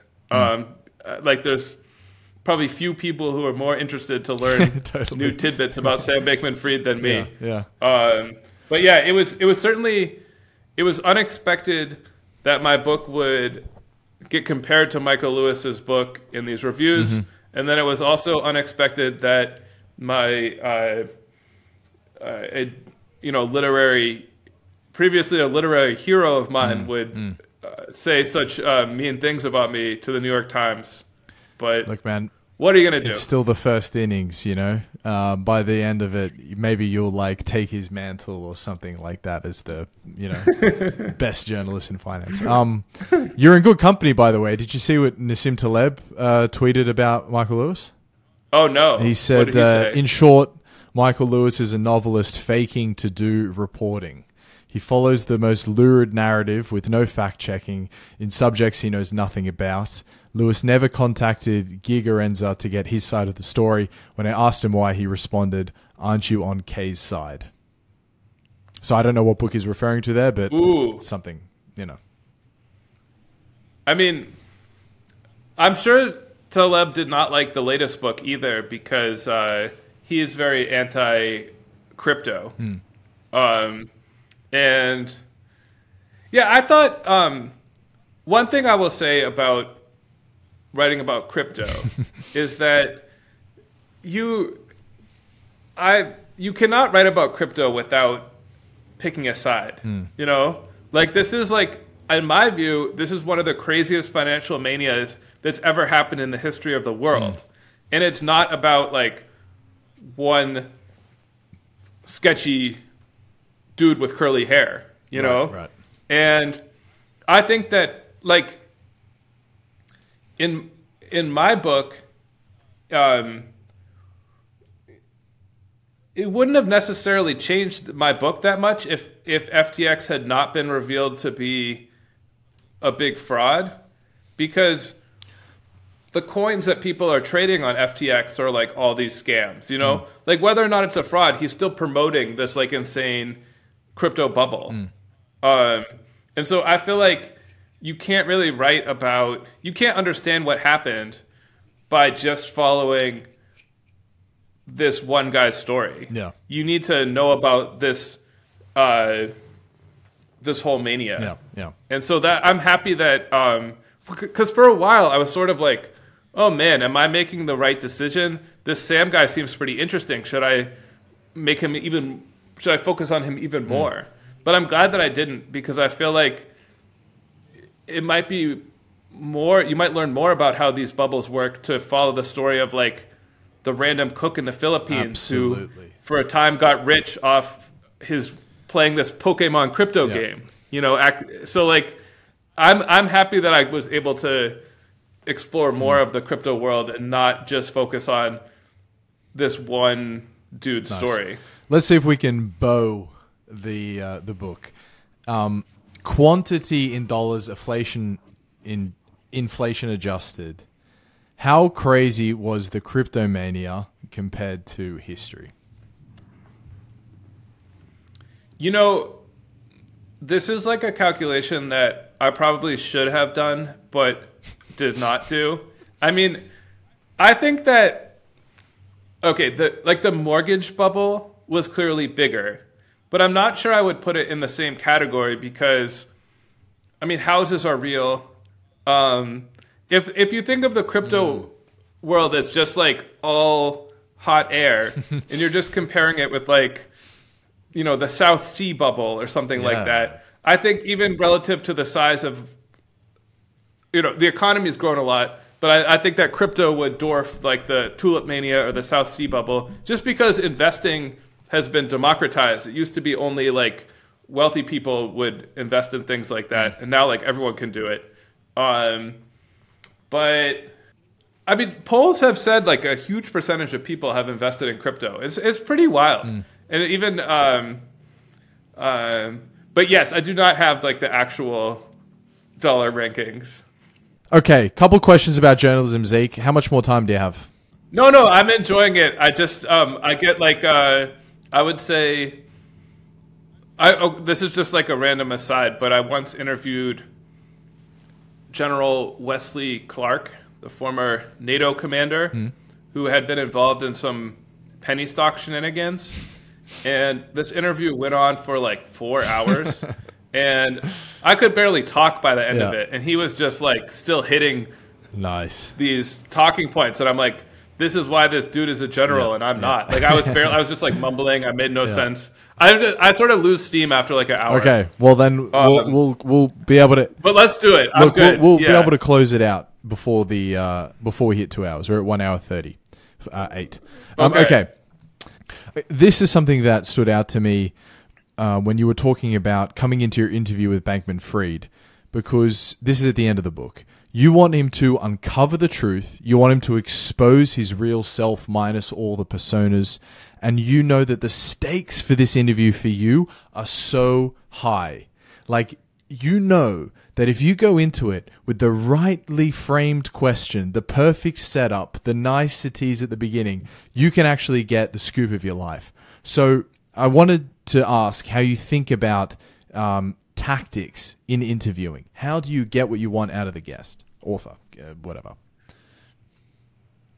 So I actually I have a kind of unusual or maybe theory about this, which is that, and I'm open to being wrong. I'd be curious what you think. Um, I feel like it's key to just let people talk, and I'm I'm actually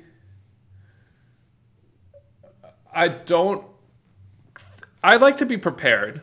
I like to know the facts. So I like I did a lot of research before that interview, and I came armed with like some crucial facts about what other people said about what happened. Um, but I tend to think that it's important to just get people talking, and if you talk for a lot, people will sort of say what they want, and that can be kind of hard to steer people in different directions. And that once you've arranged the interview and that you've arranged to have like a long conversation that will be, you know, in journalism, people will often try to speak to you off the record.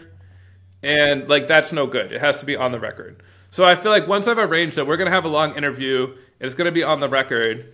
Then my job is to just um, get the person talking and to listen to what they have to say and to like be really engaged with it, but not. I'm not like trying to script it all out. And like in, in that case, I really had no idea what he would be like. I thought that he might be very depressed, that he might be despondent. You know, his life was like ruined. Um, and what I found was that he was still maybe in denial and was feeling, or just trying to stay upbeat because a reporter was there. But he was uh, kind of chipper and very similar to how he behaved at the peak of the bubble the first time that we hung out. So um, it's sort of impossible to prepare for like any situation. And in that case, um, what I did that I think was helpful was I told him, "This is going to be a long interview. Like you, what you are." I told him, and I also one thing I try to do with people, which I think people like, is I will. Um, try to be honest with them about what I think, you know, and have like a real conversation. And so I would tell him like, "Hey, your explanation is confusing to me, and like I don't understand what you're saying here, or like I don't really believe that someone as smart as you could totally not pay attention Right. to lose track." At one point, he tried to claim that he'd like misplaced eight billion dollars, and I was like, "I, you know, I don't know about that." Like, and I'll try and say it, you know, I try to be friendly but firm and to really engage with what they're saying and have like a real conversation. And I don't know, there could be other people who. What do you think? Is it? Are you? Uh, is it? Is there a perfect question?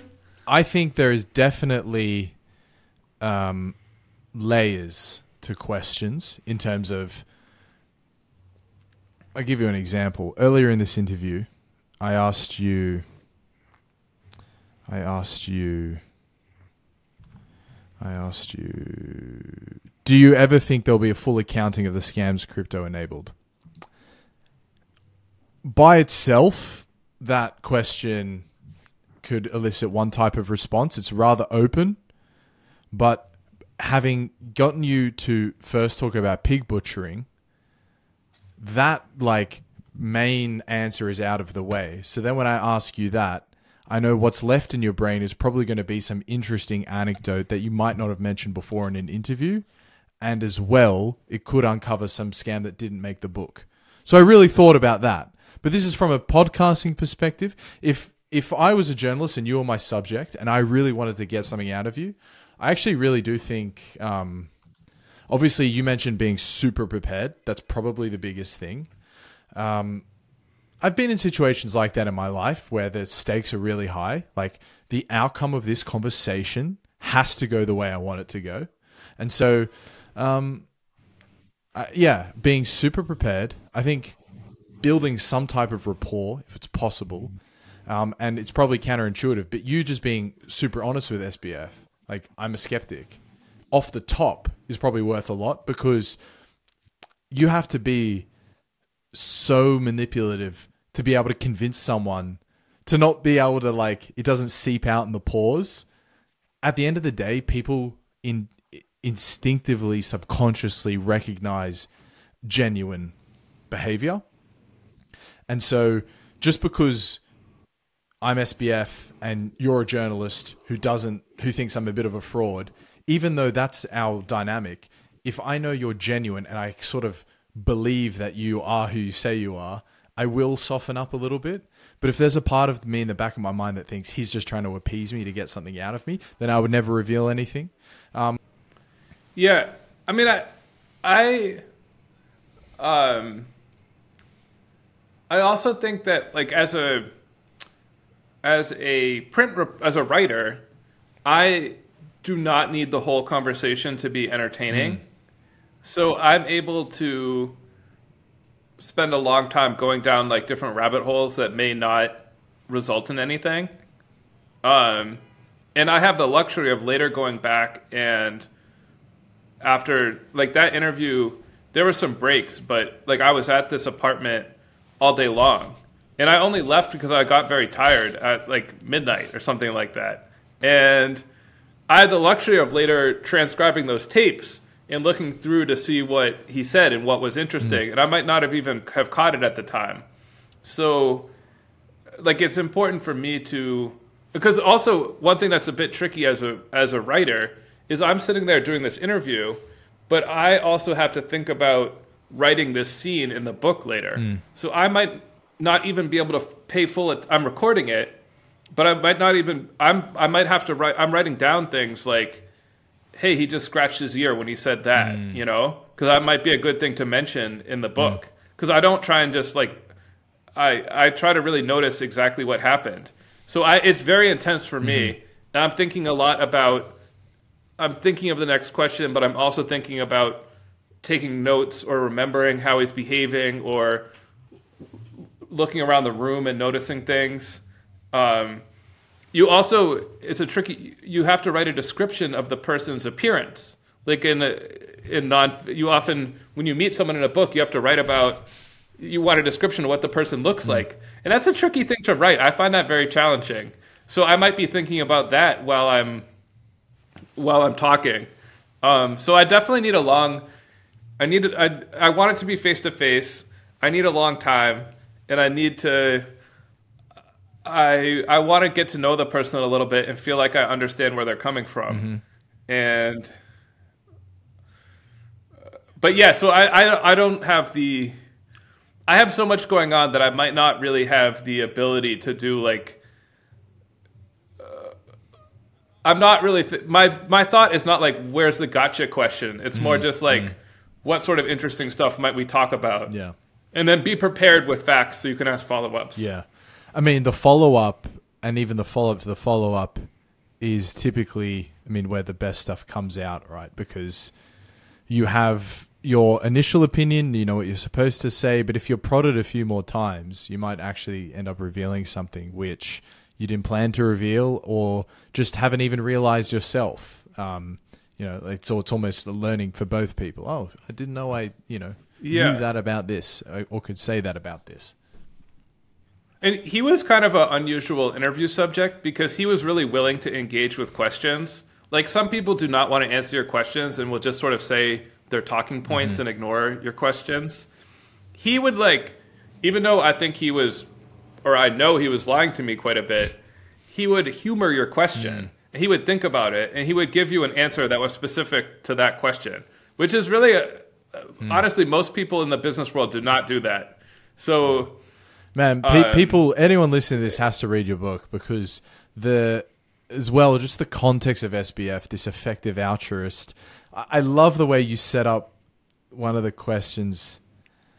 Um, yeah, you write that you frame your opening question in terms of expected value so as to soften Bankman up. Yeah, so, I mean, just for the audience who's still with us almost two hours in, you've heard obviously some snippets Devasini, pig butchering, um, but it's extremely entertaining. It's not a coincidence that like every single review says this is really funny and well, thank you. I loved this quote. This is from a review of um, Michael Lewis's book, um, but it's got nothing to do with Michael Lewis. It's just a you know from a journalistic perspective. I want to hear your thoughts on it. Being at the right place at the right time is a talent. How much truth do you think there is to this? So they're talking about Michael Lewis always being in the right spot. No, I I do I totally agree, and I would say, like some people say that Michael Lewis is really lucky hmm. to always get onto these big stories, and I yeah I he he makes his own luck by finding these big stories, and I feel like I did I did too, and I I could tell that this was maybe I didn't really understand this crypto world, but I could tell that something big was happening. And then I worked really hard to identify who are the most interesting characters in it who I might want to spend time with. So I do think that um, what might appear like luck is actually the result of like a lot of a lot of thought and planning. And that's it's honestly it's a lot more of the job in journalism than you might expect. It's just like thinking of what might be a cool story. Mm, mm. And I spend a lot of time like my favorite writers when I read their stories, I'll try and figure out how did they get this story. And like when I started my career, I thought it was just like you know, their secret source in the CIA called them up and and told them they should look into this or their editor came by and said, "Hey, I've got an assignment for you." And what I've realized is a lot of times they might have even read the story in the New York Times but thought, "Hey, there's actually something deeper here. I should I should investigate." and it, like that eye for like what's the big thing that's happening that I could really investigate and tell a great tale. For, um, that's like a a big part of of being a good nonfiction writer. Man, amazing. I, I get so inspired talking to people like you and you know the other guests in this podcast who have written types of investigative journalism. Like Bradley Hope, for instance, was a guest. Um, this is a guy who just time after time, like I don't know if you read his North Korea story. Yes, it's I did- insane. It great. It's like It this is a guy that Bradley. He didn't luck. It wasn't luck that he formed a relationship with this guy. You know, behind the scenes on that is he's been talking to him for years, years and years and years. Um, um, Duncan Mavin was a guest on the show last week who did Pyramid of Lies, the story of Lex Greensill and supply chain financing. Blink if you recognize it. Oh. I, I, I don't know the book, but I know the story of Lex. Yeah. I mean, Lex Greensill, another amazing character. Yeah. So Duncan Mavin just got a um, email, a tip, you know, insider tip. Wow. And he, you know, dug dug down a bit and realized, oh, this is interesting. Kept digging, and all of a sudden, he's got this exclusive on what is one of the most consequential scams that brought down Credit Suisse. Uh, it's really incredible, and that story is particularly close to me because he was this bogan from Queensland, Lex Greensill, who ends up rubbing shoulders with David Cameron and the likes. But um, he he also then said that his tip inbox is uh, you know more hot than ever, and so it's like you know wealth begets wealth, tips beget tips. So it's still early days, but do you have any indication for how your career is going to change because of the success of this book?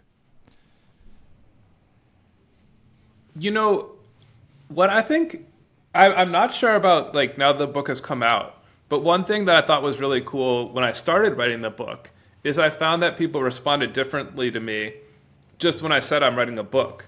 Like people had a lot of respect for this concept of like the nonfiction book about crypto, and I think it helped get some people to talk to me when uh, they might not have otherwise. I guess because they know that I'm making like a multi-year commitment to learning about this topic, and right from the start, I would tell people, "Hey, like I'm, uh, I it, this thing I mentioned before, where people will would try and go off the record, which is very difficult to do. I'm fine with going off the record if someone wants to like tell me a, a secret and like they need to protect their identity. But if I'm talking with like a corporate executive, it's just uh, it's just because they want to like watch their words and it makes it more difficult for me to like write about them. And I found that with the book, I was able to be like, hey, like with I think with the first time I met Sam Bankman-Fried when I went to his office, I told his people, I'm like, I'm writing a book. Like, I really need to bring this to life. I'm going to need to spend a couple of days there and shadow him. And they totally got it and were like, cool, yeah, sure. So cool. So, yeah, I really like. Um, it was a pleasant surprise that people were so into this. I because I took my stories very seriously too before I wrote a book. So to me, the approach is not that different. But I felt like people had this better. They like liked me better when I said that I was writing a book, and so. Um, yeah, so I look forward to like my next book and going into whatever world I pick. I want to go in even deeper. So cool. Uh, I'm I'm I'm so stoked for you. Um, last question before we hit the the ones that I like to ask everyone.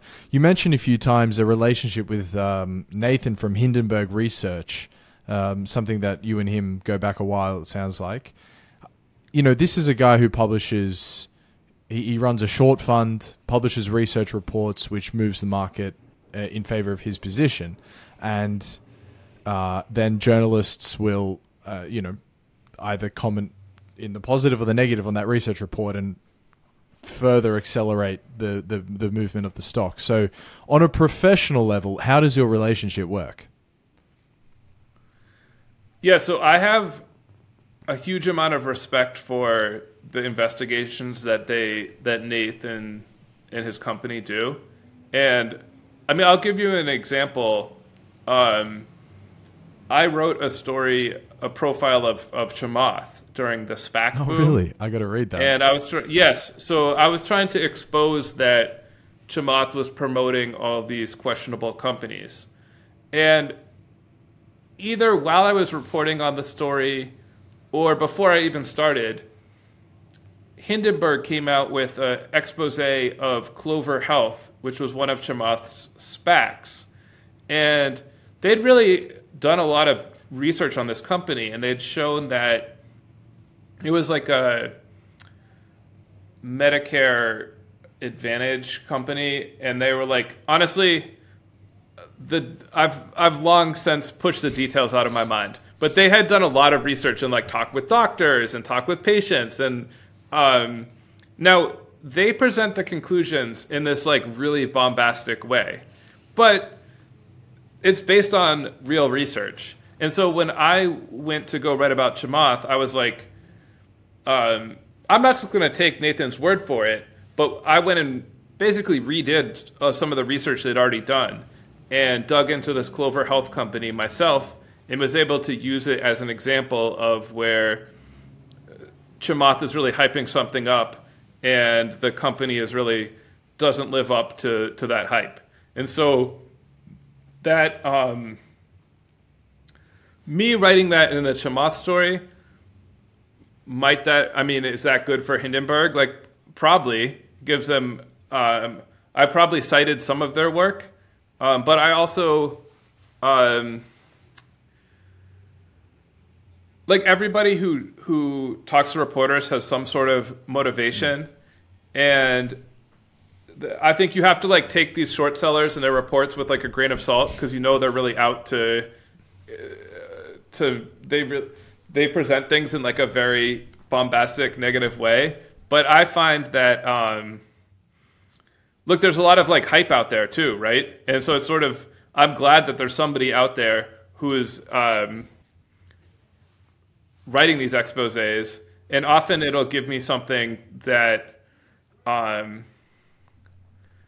it's best if like their report isn't like too good. If they sort of like half expose something, then I might say, "Hey, that's I might I'll go read the report when everyone else hmm. does," mm. and I might say, "Hey, it looks like they're onto something. Maybe I should I should investigate."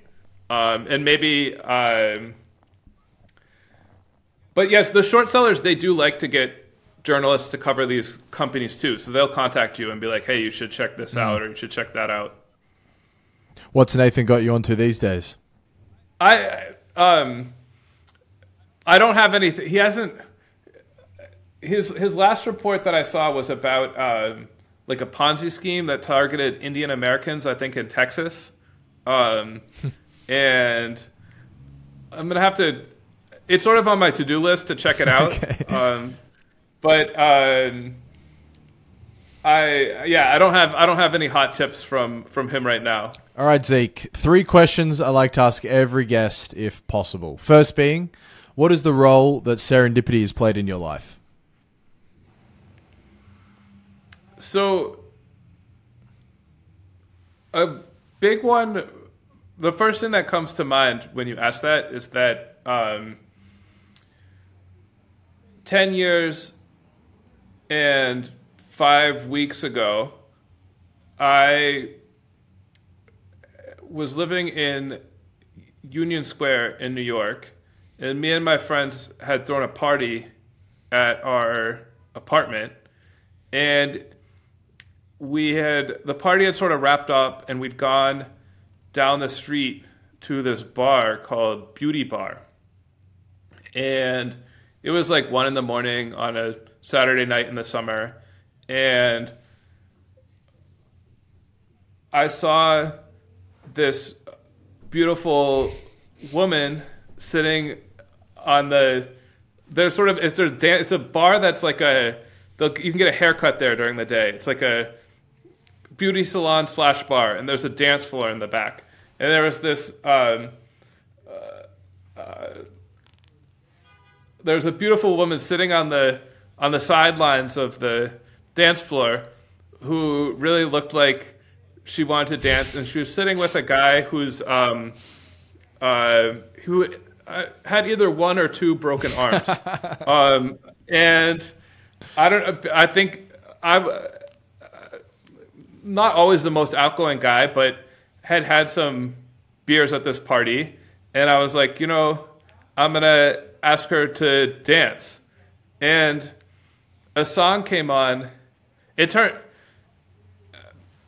and yeah, we, a couple years later we got married. Now we've we've just celebrated our 10 year anniversary, and it turned out that she had been at a different party in Union Square that had gotten busted by the cops for playing the stereo too loud, and they'd all gone to a beauty bar, and yeah, this. Uh, I think her friend was maybe trying to set her up with the guy with the broken arm. Um, and also, when we were dancing, this song came on that, again, like kind of shy, not that good at dancing, but a song came on, uh, Love Shack by the B 52s, that my parents had really liked when I was a kid, has always been like a favorite of mine. So I was probably more into it than I got over my like anti my aversion to dancing, and yeah, I don't know where I would be today if if that hadn't happened because um, um, yeah, with I've really like meeting Nikki really like changed my life, and um, before that I was kind of uh, I felt like I hadn't really found my place in the world, and she's uh, um, you know, I, I this was too cheesy to write in the book, um, because I have mixed feelings about the the dedication. Yeah.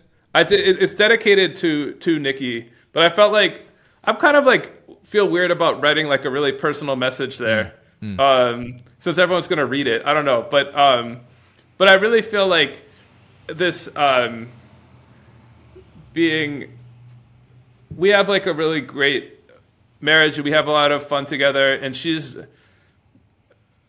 very much like not caught up in all this um, like very supportive of all my projects but like not caught up in them and i think that ha- that having this wonderful relationship with her has given me like the um, helped me have the confidence to go and do these um, go on these adventures and knowing that um, I mean I, I I remember when I was leaving Sam Bankman-Fried's apartment after that long interview or I was just like wow I'm I mean it was just it was kind of sad because I'm just thinking this guy's going to get arrested soon. He's probably he's looking at like decades in prison. mm.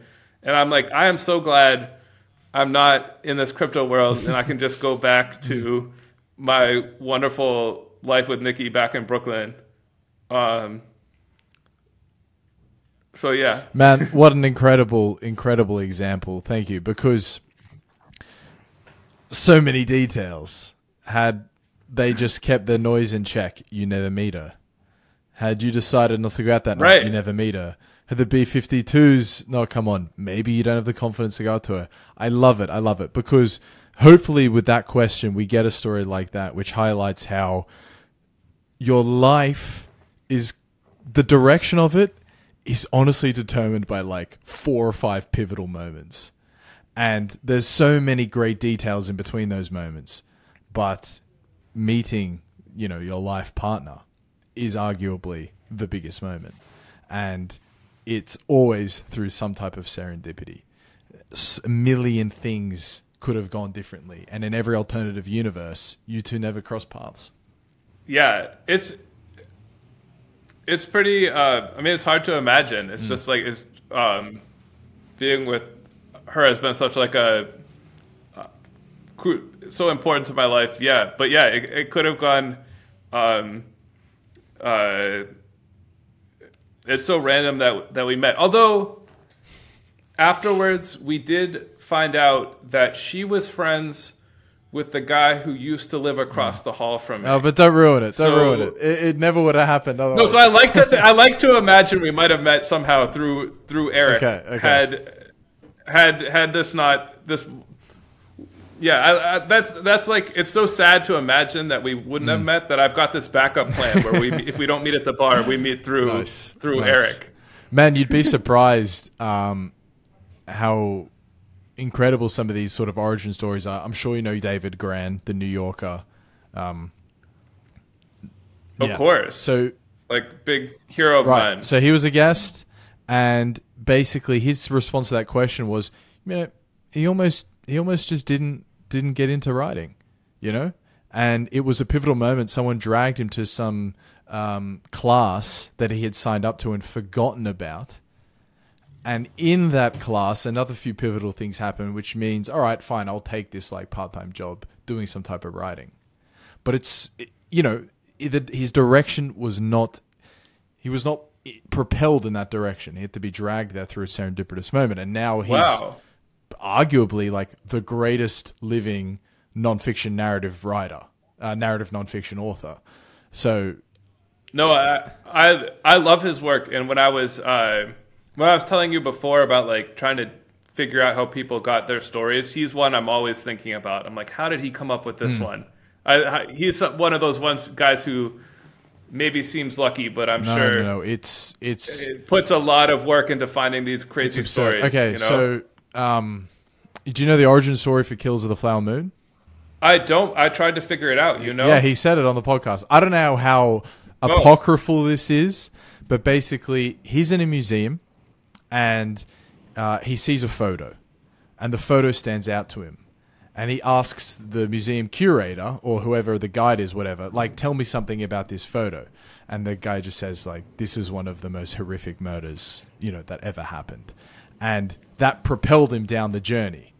But it's not like wow. this was a, it's not like this was a well-known story like here's a photo and maybe there's a few living people who know details about it but within the archives david grann pulls out killers of the flower moon uh, so I, I will so in my i developed in my mm. head a completely wrong alternative origin story for killers of the flower moon which is that um, one of the fbi agents who's a investigating these murders who's a character in the story actually wrote um, a best-selling memoir about mm. this that was published um, maybe in like 1960, and it was like a big deal at the time.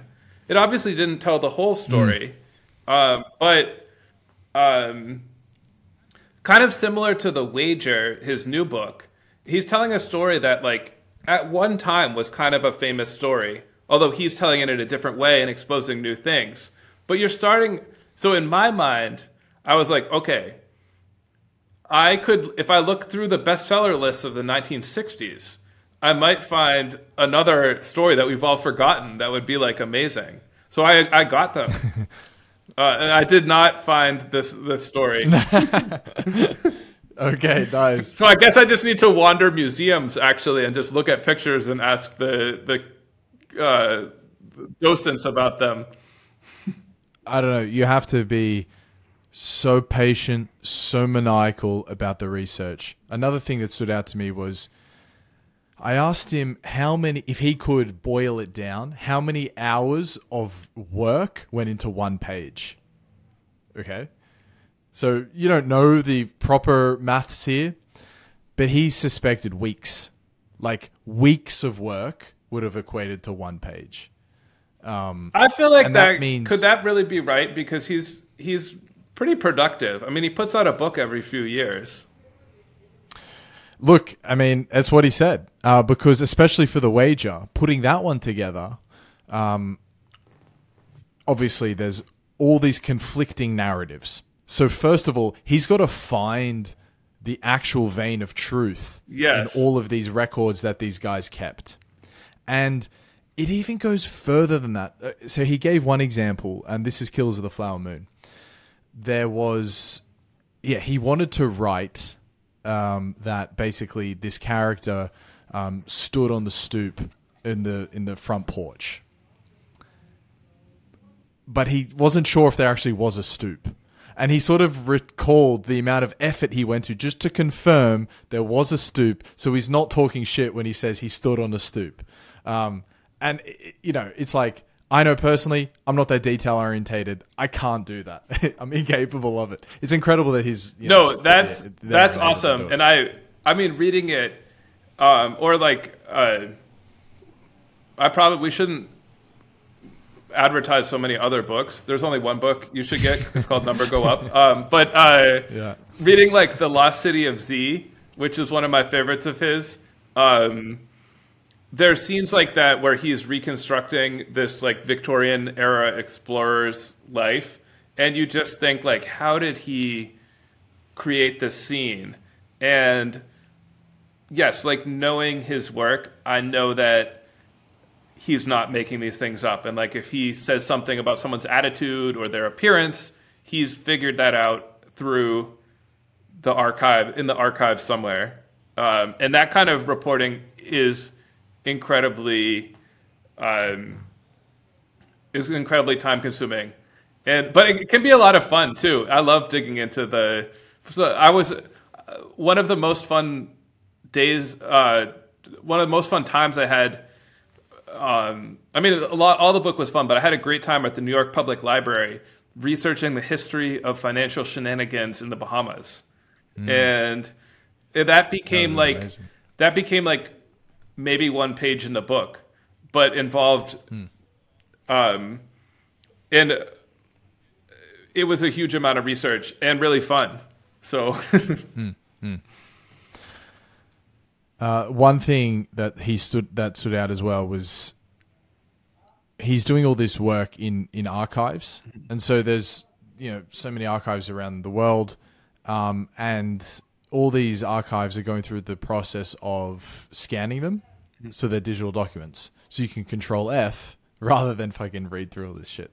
So he suspects that um, within our lifetimes, most of these archives are going to be digitized, and we're going to be able to pull out just more and more and more unbelievably incredible stories from history that have been forgotten. I mean, that'll be amazing. And I already mm. there's just like so much information available that there's it. One of the big challenges is just like knowing where to look and what to look for. And it's just it's sort of mm. overwhelming the quantity of knowledge that you can you can access. You know, just sitting at home with your laptop. Mm. Mm. All right, Zeke, let's see how quickly you can do the last two. What is a country you're particularly bullish on?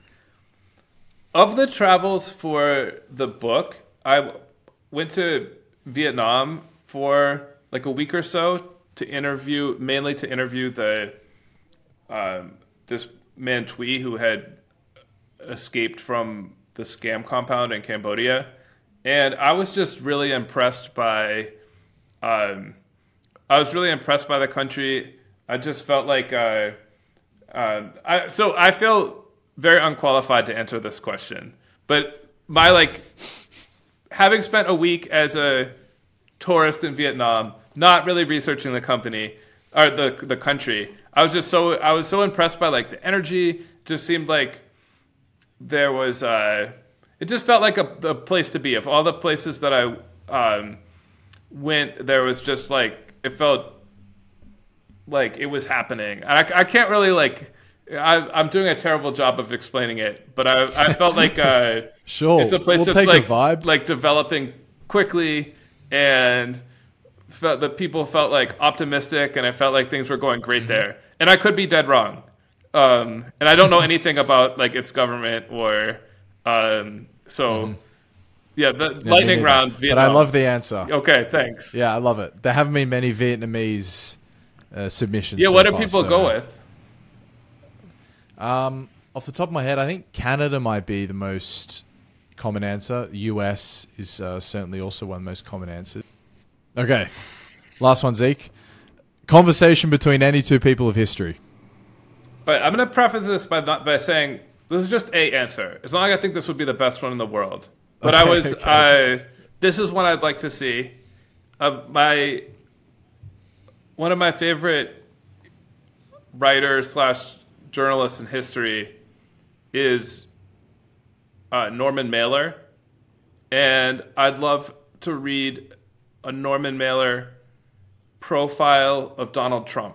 So they would have to talk for this okay, profile, nice. and because I yeah. feel like uh, Trump is like a great Norman Mailer character. I wonder. Maybe they this may even exist. I mean, they they he was a famous Trump was a famous guy in while mm. Norman Mailer was still around. Um, but I just feel like uh, he it would be interesting to see how he tackled this character Um, I love journalists who like I like I love these nonfiction writers, even though it's not really my style. I like people who just like really go for it and write like mm. their sort of like insane opinions and their like crazy takes on on the world. and nice. um, uh, and Mailer was kind of like a Trumpian figure himself a little bit. Uh, so I, I, think I would love, I'd like to read his uh, his take on Trump. Okay, love it. Unexpected, nice uh, twist on it as well. Um, but Zeke, that's that's that brings us to the end. So um, went much longer than I had anticipated. Thank you for being so generous with your time. Oh, fucking great book, and um, I'm stoked to hear what the uh, what the audience have to say about you and the book. Oh well, thank you so much for having me on, and it's been really fun uh, talking journalism and investigating with you. So I'll, I'll see you in um, at you know three weeks per page. I will see you in like eight years with um, another book. Nice. Looking forward to it, mate. okay.